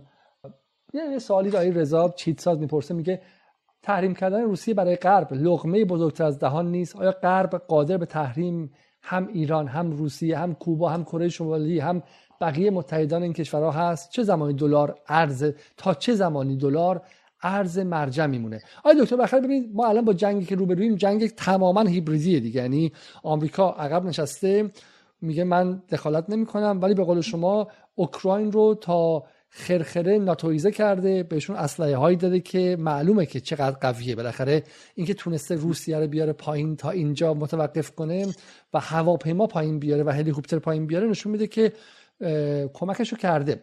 اما از طرفی یک اسلحه عظیم دیگر هم به کار انداخته به اسم سویفت. درسته؟ سویفت رو به کار سویفت. سویفت. بله. اسلحه هست؟ یه super super weapon ه یک اسلحه فوق اسلحه اصلا باورد حالا من یه نکته فقط بگم. این روزها که بحث تحریم روسیه میشه و بحث سویفت میشه همه میگن که این در حد اسلحه اتمی این اگر بیاد روسیه رو نابود می‌کنه. روسیه اصلا میپاشه و من یه لحظه فکر می‌کنم که مردم ایران 85 میلیون مردم ایران سالها دارن با سویفت زندگی می... سالها دارن بدون سویفت زندگی می‌کنن و غرب حتی این موضوع رو نمیگه. گاردین حتی نمیگه که با چه جنایتی علیه ایرانیان سالهاست از کوچکترین مبادله مالی مردم رو گذاشتن کنار. چه خامنه ای چه خمینی چه شاه چه هر کسی. 85 میلیون ایرانی دارن زندگی می‌کنن و یک مبادله 5 دلاری نمی‌تونن بکنن خب؟ و غرب یک کلمه حتی نمیگه ما این مردم داریم شکنجه می‌کنیم. الان که به روسیه می‌خوام بگن و می‌خوام به تهدید استفاده کنن مرتب میگن بترس که این نابودت می‌کنه. پس سالهاست که ایران رو نابود کنه ایران که به اوکراین حمله نکرده که ایران که به عراق حمله نکرده که. ایران پاشو از مرز خودش درون هیچ مرز دیگه نذاشته بدون اجازه اون دولت. و باور نمی‌کنید که حالا اصلا الان میگیم ما روسیه حکومت زیاد خواه و متخاصمی. ایران ایران کجاش متخاصم بوده؟ ایران چرا دارید این همه سال بدون تمام این امکانات مالی خارج از فضای مالی گذاشتیم که نفسش بند آمده باشه. حالا سوال این دوست جواب بدید. آیا همین کشور چون نیکاراگوآ هم تازگی تحریم کرد آمریکا. آیا این سلاح سویفت و سلاح تحریم رو آمریکا زیاد مصرف نکرده و ممکن نیست که بر علیه خودش بشه؟ این تعداد اینها طوری بشه که بصرفه براشون که از دلار خارج شن و بالاخره دلار از حالت هژمونیک خارج شه. ببینید اگر امریکا به این ادامه بده بالاخره اولا الان بین چین و روسیه یک دستگاه در واقع آلترناتیو سویفت بین خودشون هست و با پولای خودشون و قرار شده که ایران را هم به این وصل بکنن. ممکنه هند و پاکستان می‌دونید که هند و پاکستان طرف امریکا رو تو این جریانات نگرفتن و حتی کشورهای جنوب خلیج فارس. به اصطلاح هر شود که اونا هم با امریکا نیومدن که محکوم بکنن و غیره. بیطرف موندن لاعقل. بنابراین اگر مدت زیادی طول بکشه تا یه جایی مردم و چیزهای آلترناتیو به وجود خواهد اومد. ولی من می‌خوام در این حال که میگم من بیخواب میشم ولی چرا هنوز امید دارم و می‌تونم اینجا صحبت بکنم؟ تمام اینا در دراز مدت امریکا رو به طرف افول خواهد برد. به این معنا به قول پال کندی که در کتاب معروف و کلاسیکش میگه که صعود با افول امپراتوری ها امریکا اوور شده. یعنی به جای اینکه به ملتش برسه سیاست های خارجی رو به نفع شرکت ها و انحصارات و یک درصد بالا داره. این کار، تمام این کارا رو می‌کنه. در حالی که آنچه یک کشور رو قدرت میده توده های مردم و طبقه کارگرشه. و اینا رو داره از پا در میاره. در نتیجه آینده ای من برای امریکا نمی‌بینم. من فرصت نیست الان که براتون فرزان در حدود 45 درصد از مردم امریکا ثروتمندترین کشور دنیا اگه اتومبیلشون خراب بشه هزار دلار احتیاج داشته باشن نمی‌تونن پول نقد داشته باشن. طبقه کارگر سی درصدش نمی‌تونه 400 دلار. اینا چیزایی که مقاله مفصلی رو آقای چیز نوشته توی میدل آی هر شود که میدل آی میدل آی آره نه آی نیست. اون یکیه. بگذاریم. نمی‌خوام وقت برنامه okay. یعنی در دراز مدت اینها باعث نه تنها افول بلکه از پا در اومدن امریکا خواهد شد. شما مقایسه بکنید با چین که در عرض این ده سال 15 سال 850 میلیون نفر را از فقر آورده به طبقه متوسط. امریکا ده ها میلیون امریکایی را از طبقه متوسط بی خانمان کرده. شما تفاوت اینا رو ببینید. آره تف... می‌تونه روسیه رو ضربت وحشتناکی بده. بورس سهامش رو از کار بندازه. روبل رو در و داغون بکنه. اقتصاد ایران رو اینجوری به روز امروز برسونه و غیره و غیره. ولی تمام اینا دیالکتیک دیالکتیک تاریخ یا تنز تاریخ به ما میگه که ارتجاع هر کاری که می‌کنه به صورت خودش برمیگرد تمام اینها بعضی رو که کاشته اون مثال معروف. حالا باید درو بکنه. و در نتیجه به طور همه همه حرف اینه که همه حرف اینه که ما فقط بخوایم منتظر دیالکتیک تاریخ شیم. اون یمنی هایی که توی این مدت از بین رفتن و اون یه میلیون عراقی و اون چهار سال هزار افغانستانی و اون ده ها هزار لیبیایی که توی قفس به عنوان برده فروخته شدن و اون صدها هزار ده هزار ده ها هزار نفری که توی قبرستان آبی مدیترانه قایق های بازیشون از بین رفت با جنگ های بیپایانی که در این سالها امپراتوری به اسم آمریکا با صورتک لبخند و دموکراسی و هالیوود و چه می‌دونم بگید شما دیگه. سوشال میدیا و شبکه های اجتماعی به خورد مردم داد و کاری کرد که مردم کشورهای مختلف خودشون تک تک دروازه ها رو باز کنن به شیطانی ترین نیروی تاریخ. به شیطانی ترین نیروی تاریخ. یعنی چون چون این ابزاری که داشت شیطانی قوی تر از همین وگرنه اسکندر و مغول ها و امپراتوری های دیگه داشتن ولی چنین ابزاری نداشتن که سویفت نداشتن. اسکندر اگه باور می‌کرد سویفت چیه یا مغول ها یا غیره اصلا در تخیلشون نمی گنجه که چگونه می‌تونید شما کشورها رو یا با بمب اتم یا با بمب به شکلی اقتصادی یا بمب رسانه‌ای یا بمب شناختی تک تک از پا بندازید. آقای دکتر من شما رو خیلی خیلی خسته کردم و می‌خوام باز هم میزبان شما باشم. قبل از رفتن فقط یه نکته رو بگم. نکته که در بین حرفا شاید تون گفته شد فقط توضیح بدیم که یوشنچو یوشچنکو که مسموم شده بود نوفاشیست بود و نزدیک روسیه نبود. درسته؟ فکر که این وسط اشتباه شاید گفته شد. درسته؟ گفتم که استیفن بندرا را ازش تجلیل کرد. دقیقا دقیقا. چه کسی از گمانم اشتباه لفظی شد. و, و یاناکوویچ که رقیب انتخابش بود و 2010 برنده شد نزدیک روسیه بود. بسیار عالی. دو ساعت و دو ساعت و ده دقیقه با دکتر صحبت کردیم و خب استقبال خیلی خیلی فوق العاده شد و بسیاری از جمله آقای احمد جاوید روی میگن با اختلاف بهترین و باسوادترین و صادقترین مهمانتون تا حالا آقای دکتر محیط بودن و ازشون بیشتر استفاده کنید و و بسیاری از افراد دیگه هم آقای یاشار خسرویار میگن که باز هم با آقای دکتر برنامه داشته باشید و همینطور هم تعداد خیلی خیلی زیاد من همین کامنت رو می‌خونم. اغلب بسیار بسیار از این برنامه خوشحال شدن. برنامه رو من تمام می‌کنم. دکتر اگر می‌خواید بعد یکی دو, دو جمله بگید. و یه نکته زیبا دنا میگه کانال دکتر محیط رو معرفی کنید من در پایین کانال ایشون رو خواهم گذاشت و لینک به کانال دکتر محیط میدم. بتونید برنامه هاشون اونجا ببینید. ولی باز هم در جدال خواهیم داشت. آی دکتر اگر می‌خواید یکی دو جمله دیگه بگید تا اینکه من بحث رو تموم کنم.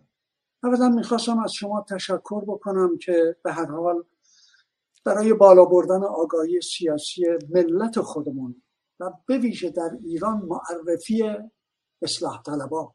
شما روزنامه های همین امروزشون رو قبل از اینکه من بیام توی چیز داشتم میخوندم.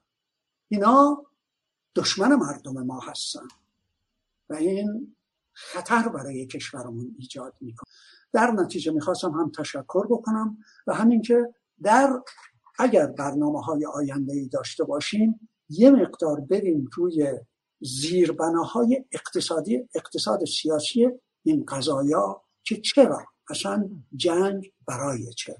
جنگ چرا به اصطلاح؟ چه کسی به نفعشه؟ اینو به اصطلاح بویی کوم کومو هر شود که یعنی تمام اینا به نفع کیه؟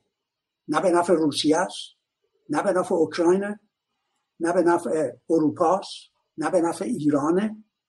و نه و به نفع و نه به نفع ملت امریکاست. فقط به نفع military industrial و, و حتی به نفع وال استریت هم نیست. همین امروز بورس سهام نیویورک هم اومد پایین. و این بسیار ضربه خواهد زد و ممکن یک, تضاد، یک تضاد داخلی بین بلوک های سرمایه‌داری در داخل خود آمریکاست که علیه همدیگه دارن میجنگن و دست بالا رو به قول شما military industrial complex گرفته.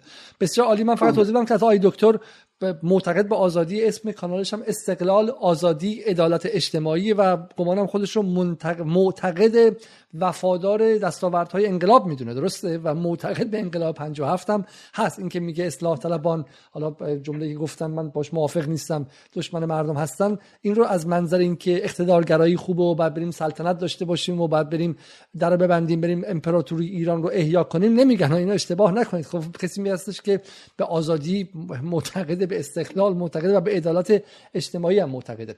حالا در برنامه آینده این رو من از شما خواهم پرسید و شما توضیح خواهید داد. از همه شما یک باری تشکر می‌کنم و یک باری تقاضا می‌کنم. اگر از ایرانیان مقیم خارج هستید به پترون ما بپیوندید که با حدود 4 دلار 5 دلار در ماه به ما اجازه میده و این کمک می‌کنه ما بتونیم برنامه‌ریزی کنیم برای آینده و چه بسا بتونیم برنامه ها رو بیشتر انجام بدیم و درست بهتر انجام بدیم. فردا شب با یوسف عزیزی. مجموعی از برنامه رو داریم شروع می‌کنیم که دعوت می‌کنم که بینندش باشید. به صورت هفتگی می‌خوایم برجام رو بازخوانی کنیم. معتقدیم که این بازخوانی دقیق برای فقط کسانی که علاقمند تحلیل سیاسی و غیره هستن نیست. برجام اسم رمز خاصی بود در ایران. اسم رمزی بود که برای برای خل اصلاح تضعیف و نابودی ایران آمده بود. مثل همون انقلاب میدان در سال 2014 به اسم انقلاب اومده بود. اما فضا رو آماده کرد برای چنین روزی و برجام هم الف یک الفبایی بود که یش به جاهای خیلی خیلی باریکی ممکنه میانجامیم و هنوز هم تمام نشده است. برای ما باید برجام رو بفهمیم. برای خودمون برای نسل آینده و درک خطراتی که برجام برای ایران آورد ضروریه و کسی چه بسا جرئت نمی‌کنه در ایران در موردش حرف بزنه چون همه جناهای در قدرت ازش بهرهمند بودن و منتفع بودن و کسی به عبارتی براش راحت نیست که برجام رو نقد کنه. فردا شب با ما باشید. با یوسف عزیزی و سعی می‌کنیم که دکتر محیط رو هم باز دعوت کنیم. شب و روز همگی خوش و خیلی خیلی ممنون و به امید روزهای بهتر برای مردم ایران و مردم منطقه و همه کشورهای مظلومی که این سالها تک تکشون زیر بلدوزر وحشی آمریکا رفت و روزنامه غربی حتی براشون قطره اش نریخت. شب بخیر.